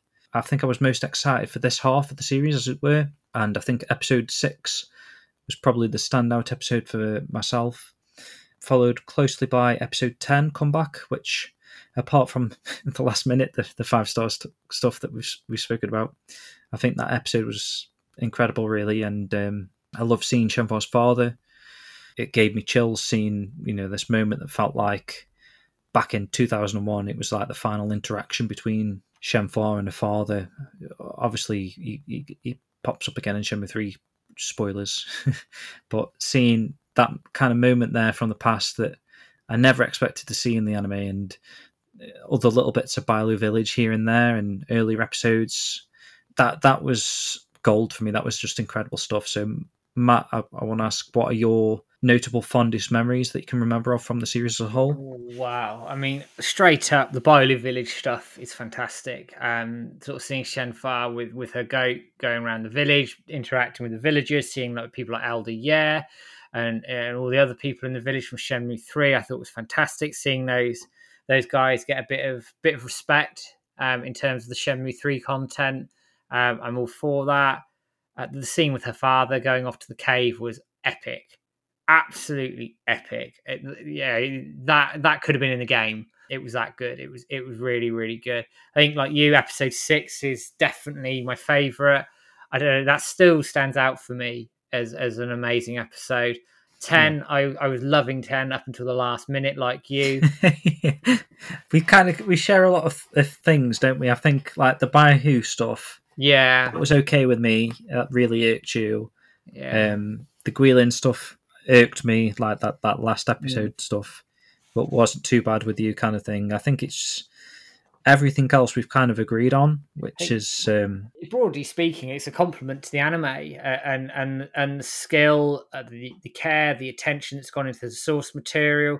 Let's also not forget we've had some fantastic characterization of the side characters and and some of their motivations, like Joy uh, like Ren, like Wong, Jiwing, even Nozomi getting involved, getting captured before the you know, the whole Mad Angels thing. I, I, in actual fact, I think anime has excelled at that point in giving those other characters more, giving them more character, giving them more to do, giving them more in the story. Because obviously the game's from Ryo's perspective, so it's it's a little harder to sort of jump scenes and do this, that, and the other. But the anime's done that and done it well. I think it's respected the game source material beautifully. I really do. I think the changes on the whole that they've made make sense. Um, with one or two, as we've just talked about, where we you know sort of raise an eyebrow here or there. Yeah. And I'll be very, very interested as to how they pick up Shenmue 3's element of this and potentially Shenmue 4, depending on what happens going forward. Because they've then got the challenge of the blank canvas and I think we'll see really how good they are then. And if it's anything like the season one, if it's anything like a season one, man, I think we'll be in for an absolute treat with the season two should we get it. And I, I'm hopeful. I think we're in a really good position to get it. I think the numbers speak for themselves. We just need to make sure that we get it now and and and, and hammer that home. Yeah, definitely. And the fact that they're carrying on broadcasting it, even I think yeah. it's a little bit later in the in the the mm. schedule, but they've decided to kind of just keep rerun it, broadcasting it, rerun yeah. it. Yeah, it's crazy. So that's testament as well that it must have done fairly well. That they're still confident that it's going to pull some viewership. it's mad, um, isn't it? It's not even like the last thing. It's like this stuff that comes after as well. It's, yeah, I think it's, like, at three a.m. or something. In, yeah, it's in the middle of the block, which I found really interesting. It's going to take a massive viewer drop off. We know yeah. that. Of course yeah. it is, because the people who were like keen on watching it from the start would have watched it week to week. But then people who were like, oh, you know, what's this? And I might pick it up. You might, yeah. And the thing Watch is, it a second time. Yeah, exactly. Oh, yeah, exactly. Or yeah, you can get it on Crunchyroll and watch it in binge or whatever. I just, it speaks volumes of the confidence in the product if they're rerunning it two weeks after it finishes. Yeah, and the binge aspect of it is what I want to do now. I want to go away and watch it all as one complete piece because I think that might even change a couple of my opinions. Um, maybe even like that latter bit there that we I, I just had a little bit of a moan about, but I think possibly seeing that now, having the context of what happens, knowing how they tackled it, it just might open me a little bit more to like it, it feeling unexpected because at the time it felt it just surprised me how it happened. It felt like they were rounding things off and then suddenly they've crammed Mm. this massive chunk of a game that I love into like five minutes, which you know obviously is is disappointing. But seeing it again, it might change my opinion somewhat on that. I, I don't know. I'd like to see. I'd like to sit down if I've got like four hours spare, however long the whole thing is, and just just nail them. Just go through Yeah. all, all thirteen in one sitting, and just see how I feel after Yeah, that. why not? Why the hell not? I, I, I think that would be, I think that would be fun for one, but I think it'll be um, enjoyable as well. I think because obviously we've been having to wait week by week for the next Yeah. one, Mm. so just having that that beauty aspect of being able to just catch them all in one chunk would be pretty cool. I think. Yeah, I do. Cool, cool. So we'd love to hear your thoughts on the anime series now that it's over. Tweet at us, leave a post on the forums, wherever you want to contact us. Make sure you do. Obviously, now you can sit back and see the the series as a whole and maybe watch them all through in one sitting. So we'd love to hear what you think, guys. But right, so I'm personally relieved that this is the final time I'm going to have to endure coming up with lyrics to a full song within a few days of each week. But yeah, thanks so much for all the kind words for all of the songs I've done over the last 13 weeks. Honestly, didn't expect this to become a segment quite like this. It was literally rhyming words, poems for the first three shows, and then I, I did a song, I think, and then it just carried on from there, and I got positive feedback on it. So it kind of felt like a backward step to not do music stuff. So I hope you've been enjoying them all. Perhaps when I've got a bit of time, I'd like to make a few more, round up all the ones I've done on the shows, maybe put them together as a bit of a, like a free album on YouTube or something. yeah, Called- do it. I've got a title for it actually. I- I'd call it now. That's what I call Jim's Poetry Corner 2022. you know, like the Now albums. Yeah, yeah, yeah. Oh, that'd be quite funny. that'd be funny. so yeah, I'd love to knock up some music videos too. It's just a factor of time, really. But Matt, let's get into today's. I'm gonna have to send you the link. One moment. Okay, yeah. All right, dude, let's get it done. Yeah. Let's crack through it. All right.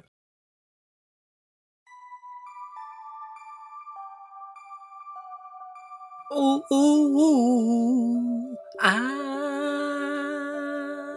I'm gonna get revenge ah, for once in my life. It's gonna feel real good. Gonna smash his face in, gonna make him cry.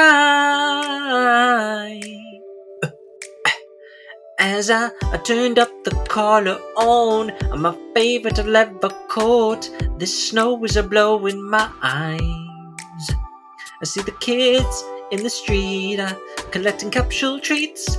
Who am I to be blind, pretending not to get wang a drink? The sailors disregard a broken heartbeat's bar, cause one man got thrown. They follow me over to Game U, you know. And I showed them where to go. That's why I want them to know. I'm gonna get Lan Di on the mirror. I'm gonna stop the chairman. Ain't no lessons gonna be any clearer. If you wanna punch the turd in the face, I take a book of Kwan and get revenge. Na na na na na na na na na. Ho ho. I've been a victim of some seedy kind of stuff. It's time that I realized when he entered my home. taking Phantom Riverstone. Could it be really he defending the Hazuki Dojo? His cheek was deeply scarred. He broke my father's heart. Now he haunts my dreams. We follow the pennant from Zoo Smoke his sea. Cause Guilin's the place to be. That's why I'm coming, Lan Di. I'm gonna get Lan Di on the mirror. Oh, I'm gonna stop the chairman. Ain't no lessons gonna be any clearer. If you wanna punch that turd in the face, or take a book of Bajiquan and get revenge. I'm gonna get Lan Di and the mirror. I'm gonna stop the chairman. Ain't no lessons gonna be any clearer. If you wanna punch that turd in the face, take a book of Bajiquan and get revenge. I'm gonna get Lan Di on the mirror. Oh yeah, I'm gonna stop the chairman. Ain't no lessons gonna be any clearer. If you wanna punch that turd in the face, take a book of Bajiquan and get revenge. You gotta get a fight while you got the time. Ah, Chewing says to polish your, your mind. That land, that land, that land, that land, that land, that land, that land, landy, that land. If you wanna punch that turd in the face, then take a book of Bajikwan and get revenge. Woo! Na na na na na na na na na. Ooh! Ooh! Gonna feel real good, yeah, yeah, yeah, yeah, yeah. Na na na na na na na na na Oh, na. Oh no. I'm gonna get revenge. It's gonna feel real good, Shamu. Tree. Just to train yourself, fucking lot it. You got to spar with yourself now. Oh! I gotta get revenge today. Oh! You got to, you got to spar with yourself, oh Fukuhara. Oh! Yeah. You know. Move aside, and he said, "Goddamn, you got, you got Tom's move, Shamu, Shamu. You gotta practice, practice, uh, practice, uh, practice, and train yourself now. Ooh, ooh, ooh. Ow! Yeah. I gotta get revenge, Shamu. Chi yo man, chi yo man, chi yo man, chi yo.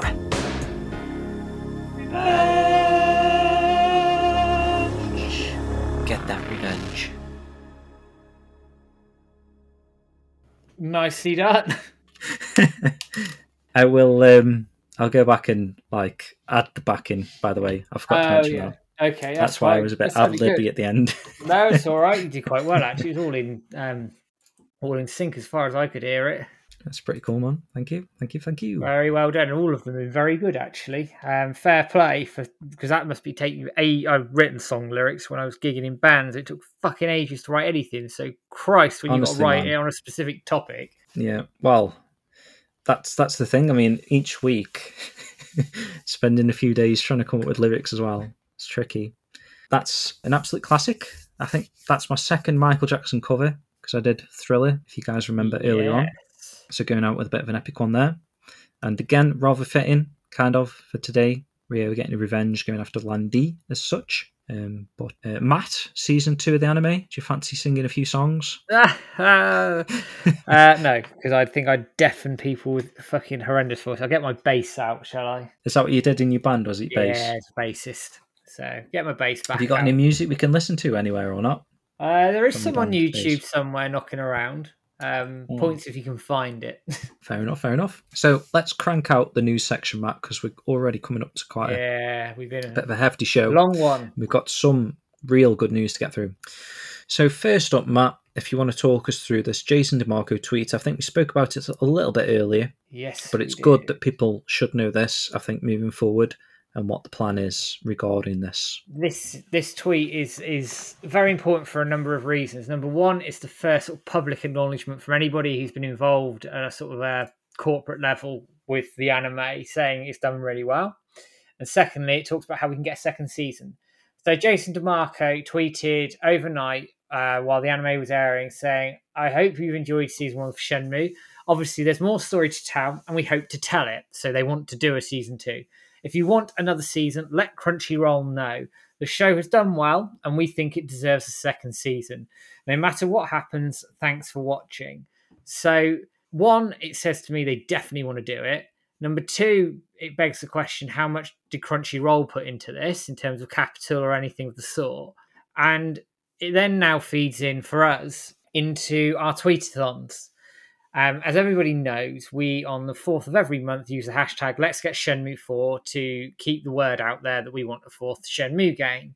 With the anime now finishing and us wanting a second season, there will be an added hashtag to the tweetathons every every month, and the hashtag will be hashtag Shenmue Anime Two. That's the number two at the end of it. To partly, I think partly because the character count will be ridiculous. So we said hashtag Shenmue the Animation Season Two. It'd be huge.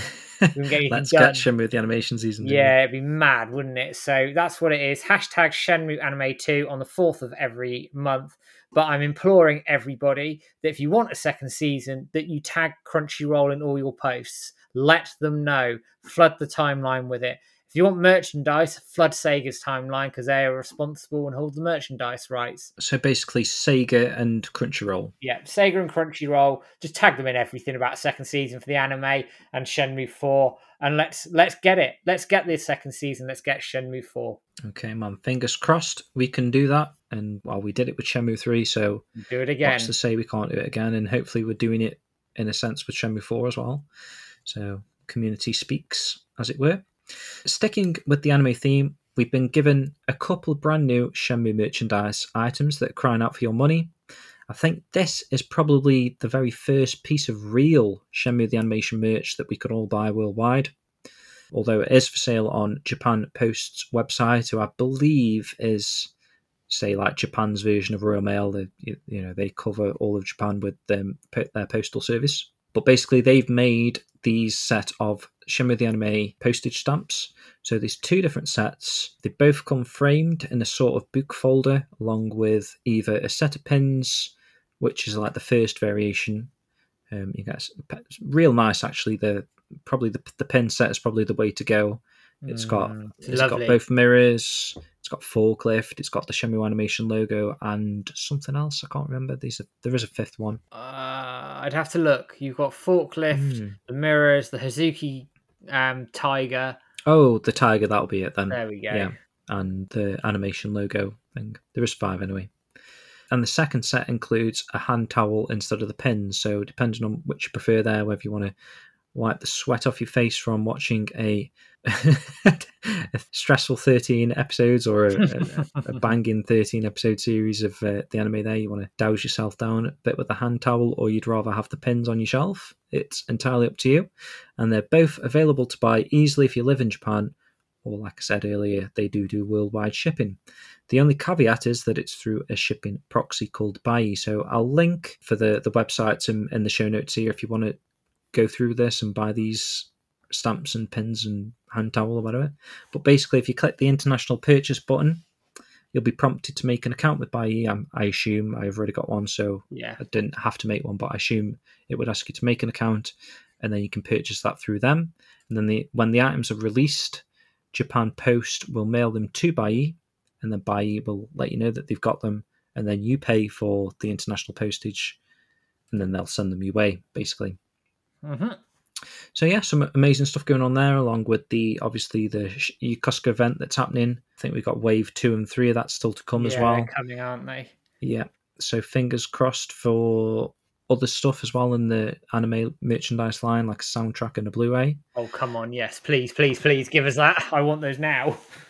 Yeah. Have you got these stumps by the way? Did you pick them up? Yeah, I bought bought both both bits and pieces. It cost me about sixty quid all in with the buy fee. Obviously, I'll pa- pay for the shipping, but that's for the yeah both sets. It's not too bad actually. Not too bad, yeah. So obviously it'd be half that price if you got one of the sets or Yeah, yeah.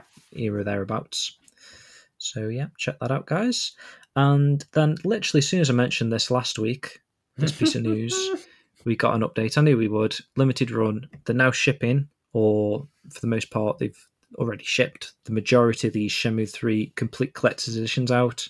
So check your emails, check your dispatch information or your tracking or whatever, log into your account and just check the status of yours if you've ordered ordered one of these and especially for people like me that have ordered a stupid amount of stuff like um, you know some of the Shenmue 3 records and the CD soundtrack and the empty boxes or whatever.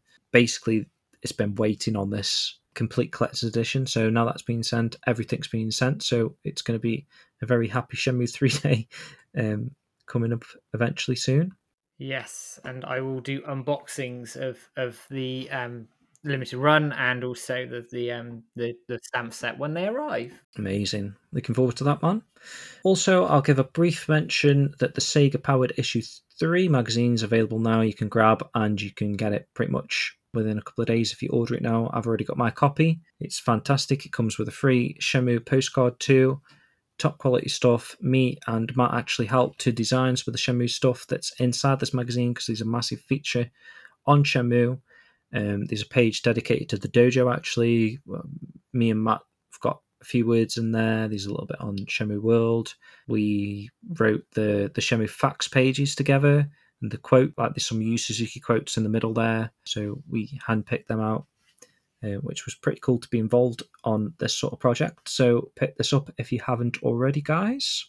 So next up, Matt, we had a fantastic live stream. I think it was it was Friday just gone, right? It was indeed, yes. okay. Um, and obviously that was part of the ongoing Yokosuka events that have I just mentioned previously. So this was a stream with Ezra, Yu Suzuki, Masaya Matsukaze, who's obviously the, the Japanese voice of Ryo Hazuki, and also Yu Kiyozono, who is the anime producer. He's from Telecom Animation Film. So obviously you can expect a lot of questioning regarding the anime in this sort of like a Q&A. It's well worth a watch, and I think even though it was all in Japanese, I, I think YouTube's actually picked up the English subtitles now. If you click on the CC button, um, Oh, don't hold me to that, but I believe it has. Someone mentioned that I think the other day, unless they were on about that. something else. But yeah, have a look at that. Uh, hopefully, we'll get a translation soon, or at least a summary of some of the stuff that was asked and answered. But the highlight of the stream for myself was that incredible eight minutes of footage of Yu Suzuki Oh and man, Ezra walking around Dobuita Street. That is insane. So they're going into shops, checking out some of the artwork that they put up on some of the shop walls, and obviously some of the merchant items, merchandise items that are available to pick up down there. It's uh, mate, honestly, it's a much watch, and we've actually segmented this chunk of footage out Yes, we on have. the Shenmue Dojo channel if you want to check that out as well. And uh, yeah, just uh, incredible stuff. Yu Yu Suzuki man is so so humble going into these shops and shaking people's hands and chatting away and whatnot. And he's, you know, it's it, it's crazy thinking like that. Shenmue One's based on that street, and he's going into some of these places and in person and seeing that sort of stuff. It's just I, I love it. I think it was a very, very good video. I think I know, it just it, it just felt very Shenmue. Him walking around, going into the shops, speaking to Yeah. the shop owners. Yeah, And yeah. it just it just fitted. And also, I've never done the pilgrimage, so for me, seeing all of that sort of fir- first hand in some respects, really cool. I, I intend to do it one day, but um, Mm, I think it's just a really cool, good idea. Um, very well put together, and we'll see where yeah where it goes going forward with with the anime and, and all this sort of promotion that's going on in Japan. It, they're obviously heavily heavily promoting it. So fingers crossed it does as well in Japan as it has done this side of things. If it does, I think we've got to get a second season. Yeah, definitely, man. It, it, it was heartwarming actually seeing some of the, the shopkeepers and the people spotting Yu Suzuki and you know knowing who he is, and I, I'm assuming he's brought quite a bit of business to the their shops as He well. has, in yeah. the long term. you know, they must know who he is and you know what their uh, you know involvement is and that sort of stuff. So next up, Matt. This is another good. You know, we've got loads of news this week actually, but this 110 Industries have Um, not announced anything as such yet. We're still hanging on for that. But they have released a Yu Suzuki video interview. If you want to talk about this a little bit, this was good. So this, I mean, I'll give um, 110 um, a bit of credit first, where it, where it's due here. They did they tweeted out about this on Friday and saying we're going to release the TGS video, and that is the only thing we're going to announce today. So instantly have set their their their stall out, which I think, considering all the stuff that's been flying around the last few weeks, I think it's welcomed by a lot of people. So kudos for that. Um, we had a 21, 22 minute um, interview with Yu Suzuki where he talked about his career. He talks about sort of his early days with 3D modeling and actually the, the consoles of today and the power of today. That, for example, when he was making things back in the day, everything had to be square or triangle, whereas now he can actually make circles, which I found quite interesting because obviously technology has moved on a lot. He talks about Shenmue 1. Specifically, there was a question asked about opening drawers, which I found Yeah, quite that's funny. Um, I think um, he, he, he said something like some of the stuff he likes to do. He, he, he wanted to put in Shenmue, and then they, they asked him like, "So do you like opening drawers?" and he laughed. Yeah, yeah. So it was quite quite good Yeah. like that. He talked about um, how um, in development they had some of their best ideas when they're out having a few drinks, which I found really quite funny. They're like half cut when they were making Shenmue, which is one of the best games ever made. So God, forbid- had they been sober. Yeah, just getting randomers off the street into a minivan. oh man, this is even funnier. So Yu Yu Suzuki was driving around and getting randomers off the street for like basically NPCs and things for Shenmue, chucking It's them like in a minivan, cap or something, them. it? Or Yeah, taking photos some, of them or something. some something. like dude jumps you, chucks you in a van, takes your photo, does your mocap, and chucks you back out. So, yeah, it's quite funny. Good interview. Um, the 110 stuff obviously isn't going away at the moment. That's still floating around. And at the end of the day, I think it would be very safe to say they're working with him. Why put this stuff out if they're not? It's then a case, and I think any actually, I would think anybody could draw that conclusion from all the stuff that's been going around. It's just what what they're working on now, and and and where that takes us. But we shall see. Yeah, hundred percent, man. And we will be watching the one ten industry socials closely, so keep an eye out for that. If they do make an announcement, we're gonna let you know ASAP. But when that is, we're not sure just yet. But keep an eye out on that front. Whilst we don't have a plan to do a weekly stream or show moving forth, we are planning on pushing some shorter videos out to keep you updated with any Shenmue news that comes out. And show wise, we'll still have that show that we keep mentioning we recorded already before the anime series that we're going to push out soon and we're also in the planning stages of an anime roundtable show too. So if you have found our show from watching the anime you know don't leave just yet as we have more great content planned on the horizon. But with that all being said matt let's jump into the final forums post segment of the series and actually just realised we're never ever going to able to round up any forum posts feedback for episode 13 because we always go like a, an episode Yeah. before. Unless we find somewhere to do that but Do it on the round table. possibly possibly.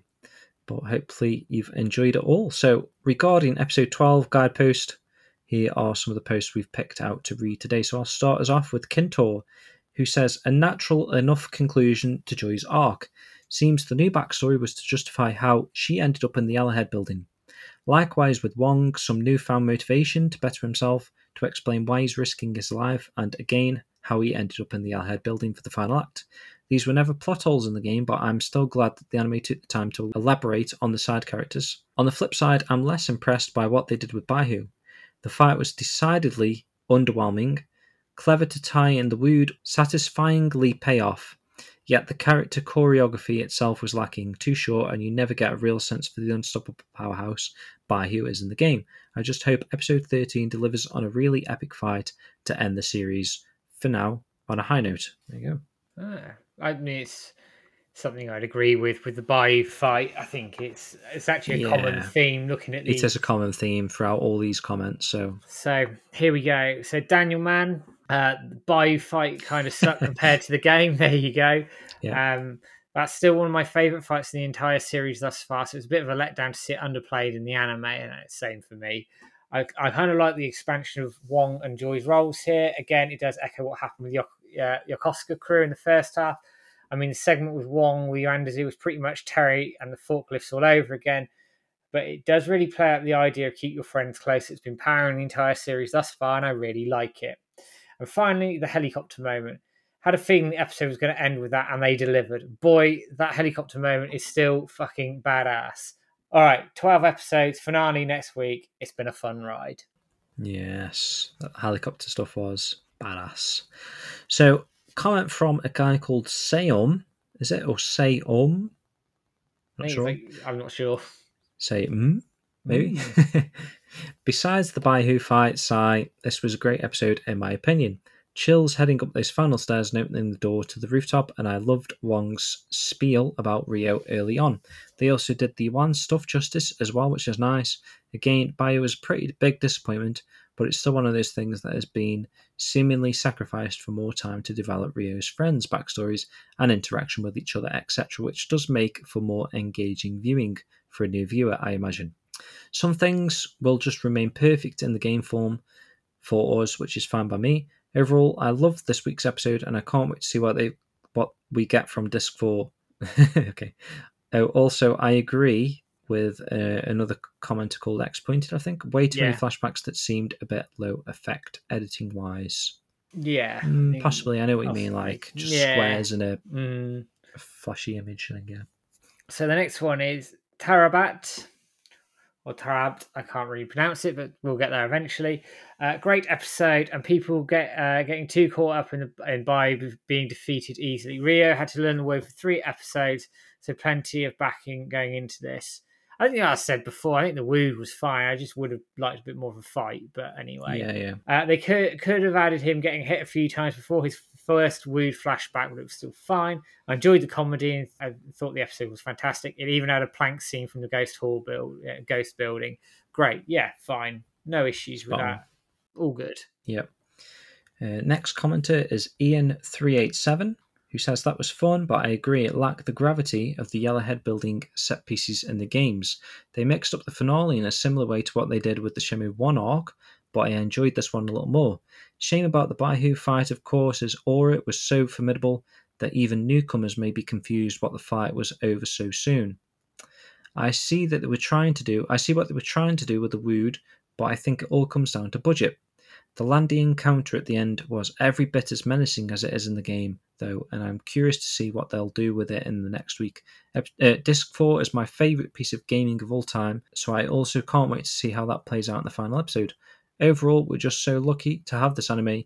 It's a real tribute to the games and far better than anyone could have predicted. Here's hoping it builds the fan base for an eventual Shenmue 4.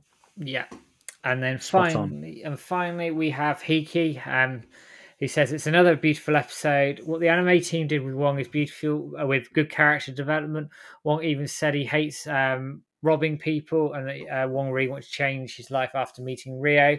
And I love his determination to help Ryo. Like I said in the previous episode, for Wong, Ryo is like his older brother now. Yeah, I can see that. Yeah, I can see that actually. I love Joy in this episode as well. Joy, remember, has a lot of moments with Ryo, and we can see how Ryo has also made an impact on her life. And then Joy decides to help as well. Uh, Joy and Wong are getting expanded is one of the beautiful things about the anime. It's really emotional. I loved it, and again, it feeds into the side characters I've mentioned quite a lot. It's quite good. Um, I agree with many people about the Ryo versus Baihu fight. It was a short fight, but I think I understand why the anime, anime team did this. For me, Ryo winning against Baihu quickly to show that he's really improved as a martial artist and as a character, that everything he has learned has made an impact on him and he changed with that. I say this because before winning, Ryo remember what Kai said and about the four Wude. So to me, it's to show how much he's improved as a martial artist and a character, and he's gotten stronger. So if I think about it this way, I can accept this as I can accept this. Sorry, I just Hmm. um, the fight could have been way better and a longer fight with more tension. Yeah, yeah, I see where where they're going with that. Yeah. Um, the scenes with Dou Niu are nice. The scenes with Ryo and Ren, and I love the fact the high five of the Geos in the anime. Uh, same thing about the scenes with Yuan. Some really nice scenes there. The scenes with Wong with Yuanda Zhu was a, was a surprise to me. I loved it, and Yuanda Zhu again defending himself. The final scene with Ryo and Lan Di looking at each other was a beautiful way to end the episode. The name of episode 13 is Shenmue, so I imagine we'll see something about the Shenmue tree. I noticed that Ryo and Shenhua said the name of the episode together in the ending. Uh, the Mm. season will end in the cave? Question mark. Um, I think it's possible, but I feel the anime team will need to cut a lot of things about the Guilin part so the anime can end in the cave. Yeah, I think that's true. I agree with BCDC Do, who's another forum user. I don't want to see Guilin part in a fast way. Uh, it's so gentle, calm, mysterious, and much more. And one of my favourites moments of the Shenmue series. So I hope the season ends with Ryo meeting Shenhua. Maybe Ryo trying to save the deer and Shenhua, or maybe ending with Shenhua saying for Ryo to follow her. I don't know, something like this. I would prefer that if the season ends with Ryo meeting Shenhua, the season will probably end in Guilin. Just one more episode left to end the season. Like I said in the other week, I will miss this time of Shenmue, Shenmue content every week. I have hope that we'll get an announcement of Shenmue 4 after the last episode of the anime. Overall, good episode, and I'm loving the anime. Spawn. I'd love to see what some of these people think about that Guilin thing now, because there's a couple of people mm. in there that have been looking forward to the Guilin stuff. Um, Reading the forums sort of on a sort of on the quick, um, Yeah. I think that there is a very much a divide in there between yourself, people like yourself who were really up for that, and it obviously it hasn't happened, and people can get it.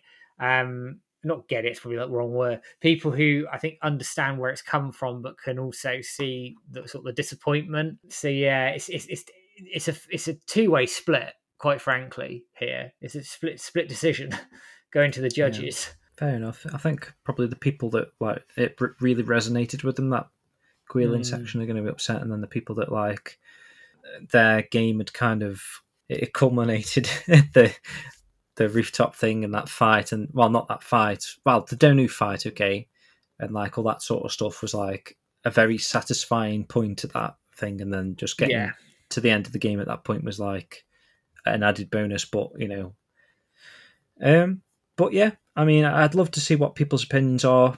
I'm gonna have to check out the forums after we finish the show, after we wrap this up, and and like I say, if you sit back and just watch the series as a whole, perhaps in the the broad scheme of things, it uh, it, it it does work fine, and you know we're kind of just getting worked up a little bit over nothing in a sense. I don't know. no, I don't think it's over nothing. I think, I think this is where actually sort of the, the, difference between the guys like us who who've grown up with the games and and maybe people who are anime fans coming into this new. Yeah, I think that's yeah, where the split is and and and could be. And I I, the, I think the beauty of it is the anime is an adaptation of the Shenmue story. Both are canon, both are good. And both, I think, resonate with the community, and, and the fact that we've got two mediums that do this just speaks testament to the franchise and the story. So, long may it continue. Very good stuff, man. And I think actually testament to the fact that for all those people out there that have said like there's no story in Shenmue, it's just you know just waiting around and all that sort of stuff. And then these, you know, now they've had 13 half an hour episodes and we're complaining that they've skipped this, they've sped through this. I just think that's testament to the story that was actually in those first two games and Yeah, and nah, they've done a great job. Don't get me wrong; they've done a great job. I, I, I would give the anime as a whole, if I had to, a, a solid nine out of ten. As would I. As Yeah. would I. Nine out of ten. Uh, It's it's much better than I ever expected it to be. so Yeah. any qualms is just probably sheer nitpicking, and just because we're so diehard as fans that we can see things that could have been better. I suppose I don't I don't know. All the games are just perfect to us, and anything less than that is a disappointment. So the anime have, have come almost close to perfection, but missed in a couple of departments. But then they kind of made up in other departments as well. So on a whole, I think nine out of ten is a fair enough assessment. So that kind of wraps up this little mini series. Obviously, we're still going to do podcasts and shows, Matt, but uh, in terms of like this weekly content, there's 13 episodes of the anime that we've covered here. This is kind of an end, which is kind It of sad in is. a sense. It's sad. Uh, it's been a fun ride. It's been great fun watching the anime every week. It's been a bugger avoiding spoilers every week on so, yeah on That's everything. true, yeah. Um, I imagine you know season two. Should we get it? I imagine we'll do something very very similar. But for now, I think James and I are going to take ourselves a well earned rest in anticipation for hopefully Shenmue four in the not too distant future, and hopefully season two of the anime. But the content will keep coming. We'll still be around, um, but we're going to take ourselves a well earned rest first. That makes a lot of sense, doesn't it? So, It yeah, does. good stuff, Matt. so yeah, thanks everyone again for joining us weekly. Almost, it's been insane. We joining us on the streams, joining us for the shows, the premiere of the shows. Maybe you've been joining us on Radio Sega or downloading the shows each week on your podcast catcher. I just want to thank you all again. It's been an amazing ride, and we hope that we're going to see you again soon. Keep subscribed whatever you um, you're watching this on or listening to us on. Stay subscribed. There's way more content and Shenmue stuff on its way, I'm sure. So we're going to end the show off with Departure on a New Journey. Quite a fitting title, actually, from where we are now. We're heading into a new era of Shenmue, whether that be Shenmue 4 or Season 2 of the anime. And this is a piece of music taken from Shenmue 1's OST, and you can also find it on the Shenmue 1 and 2 sound collection. So enjoy this piece of music and take care, everyone. We'll see you again soon. See you soon, guys.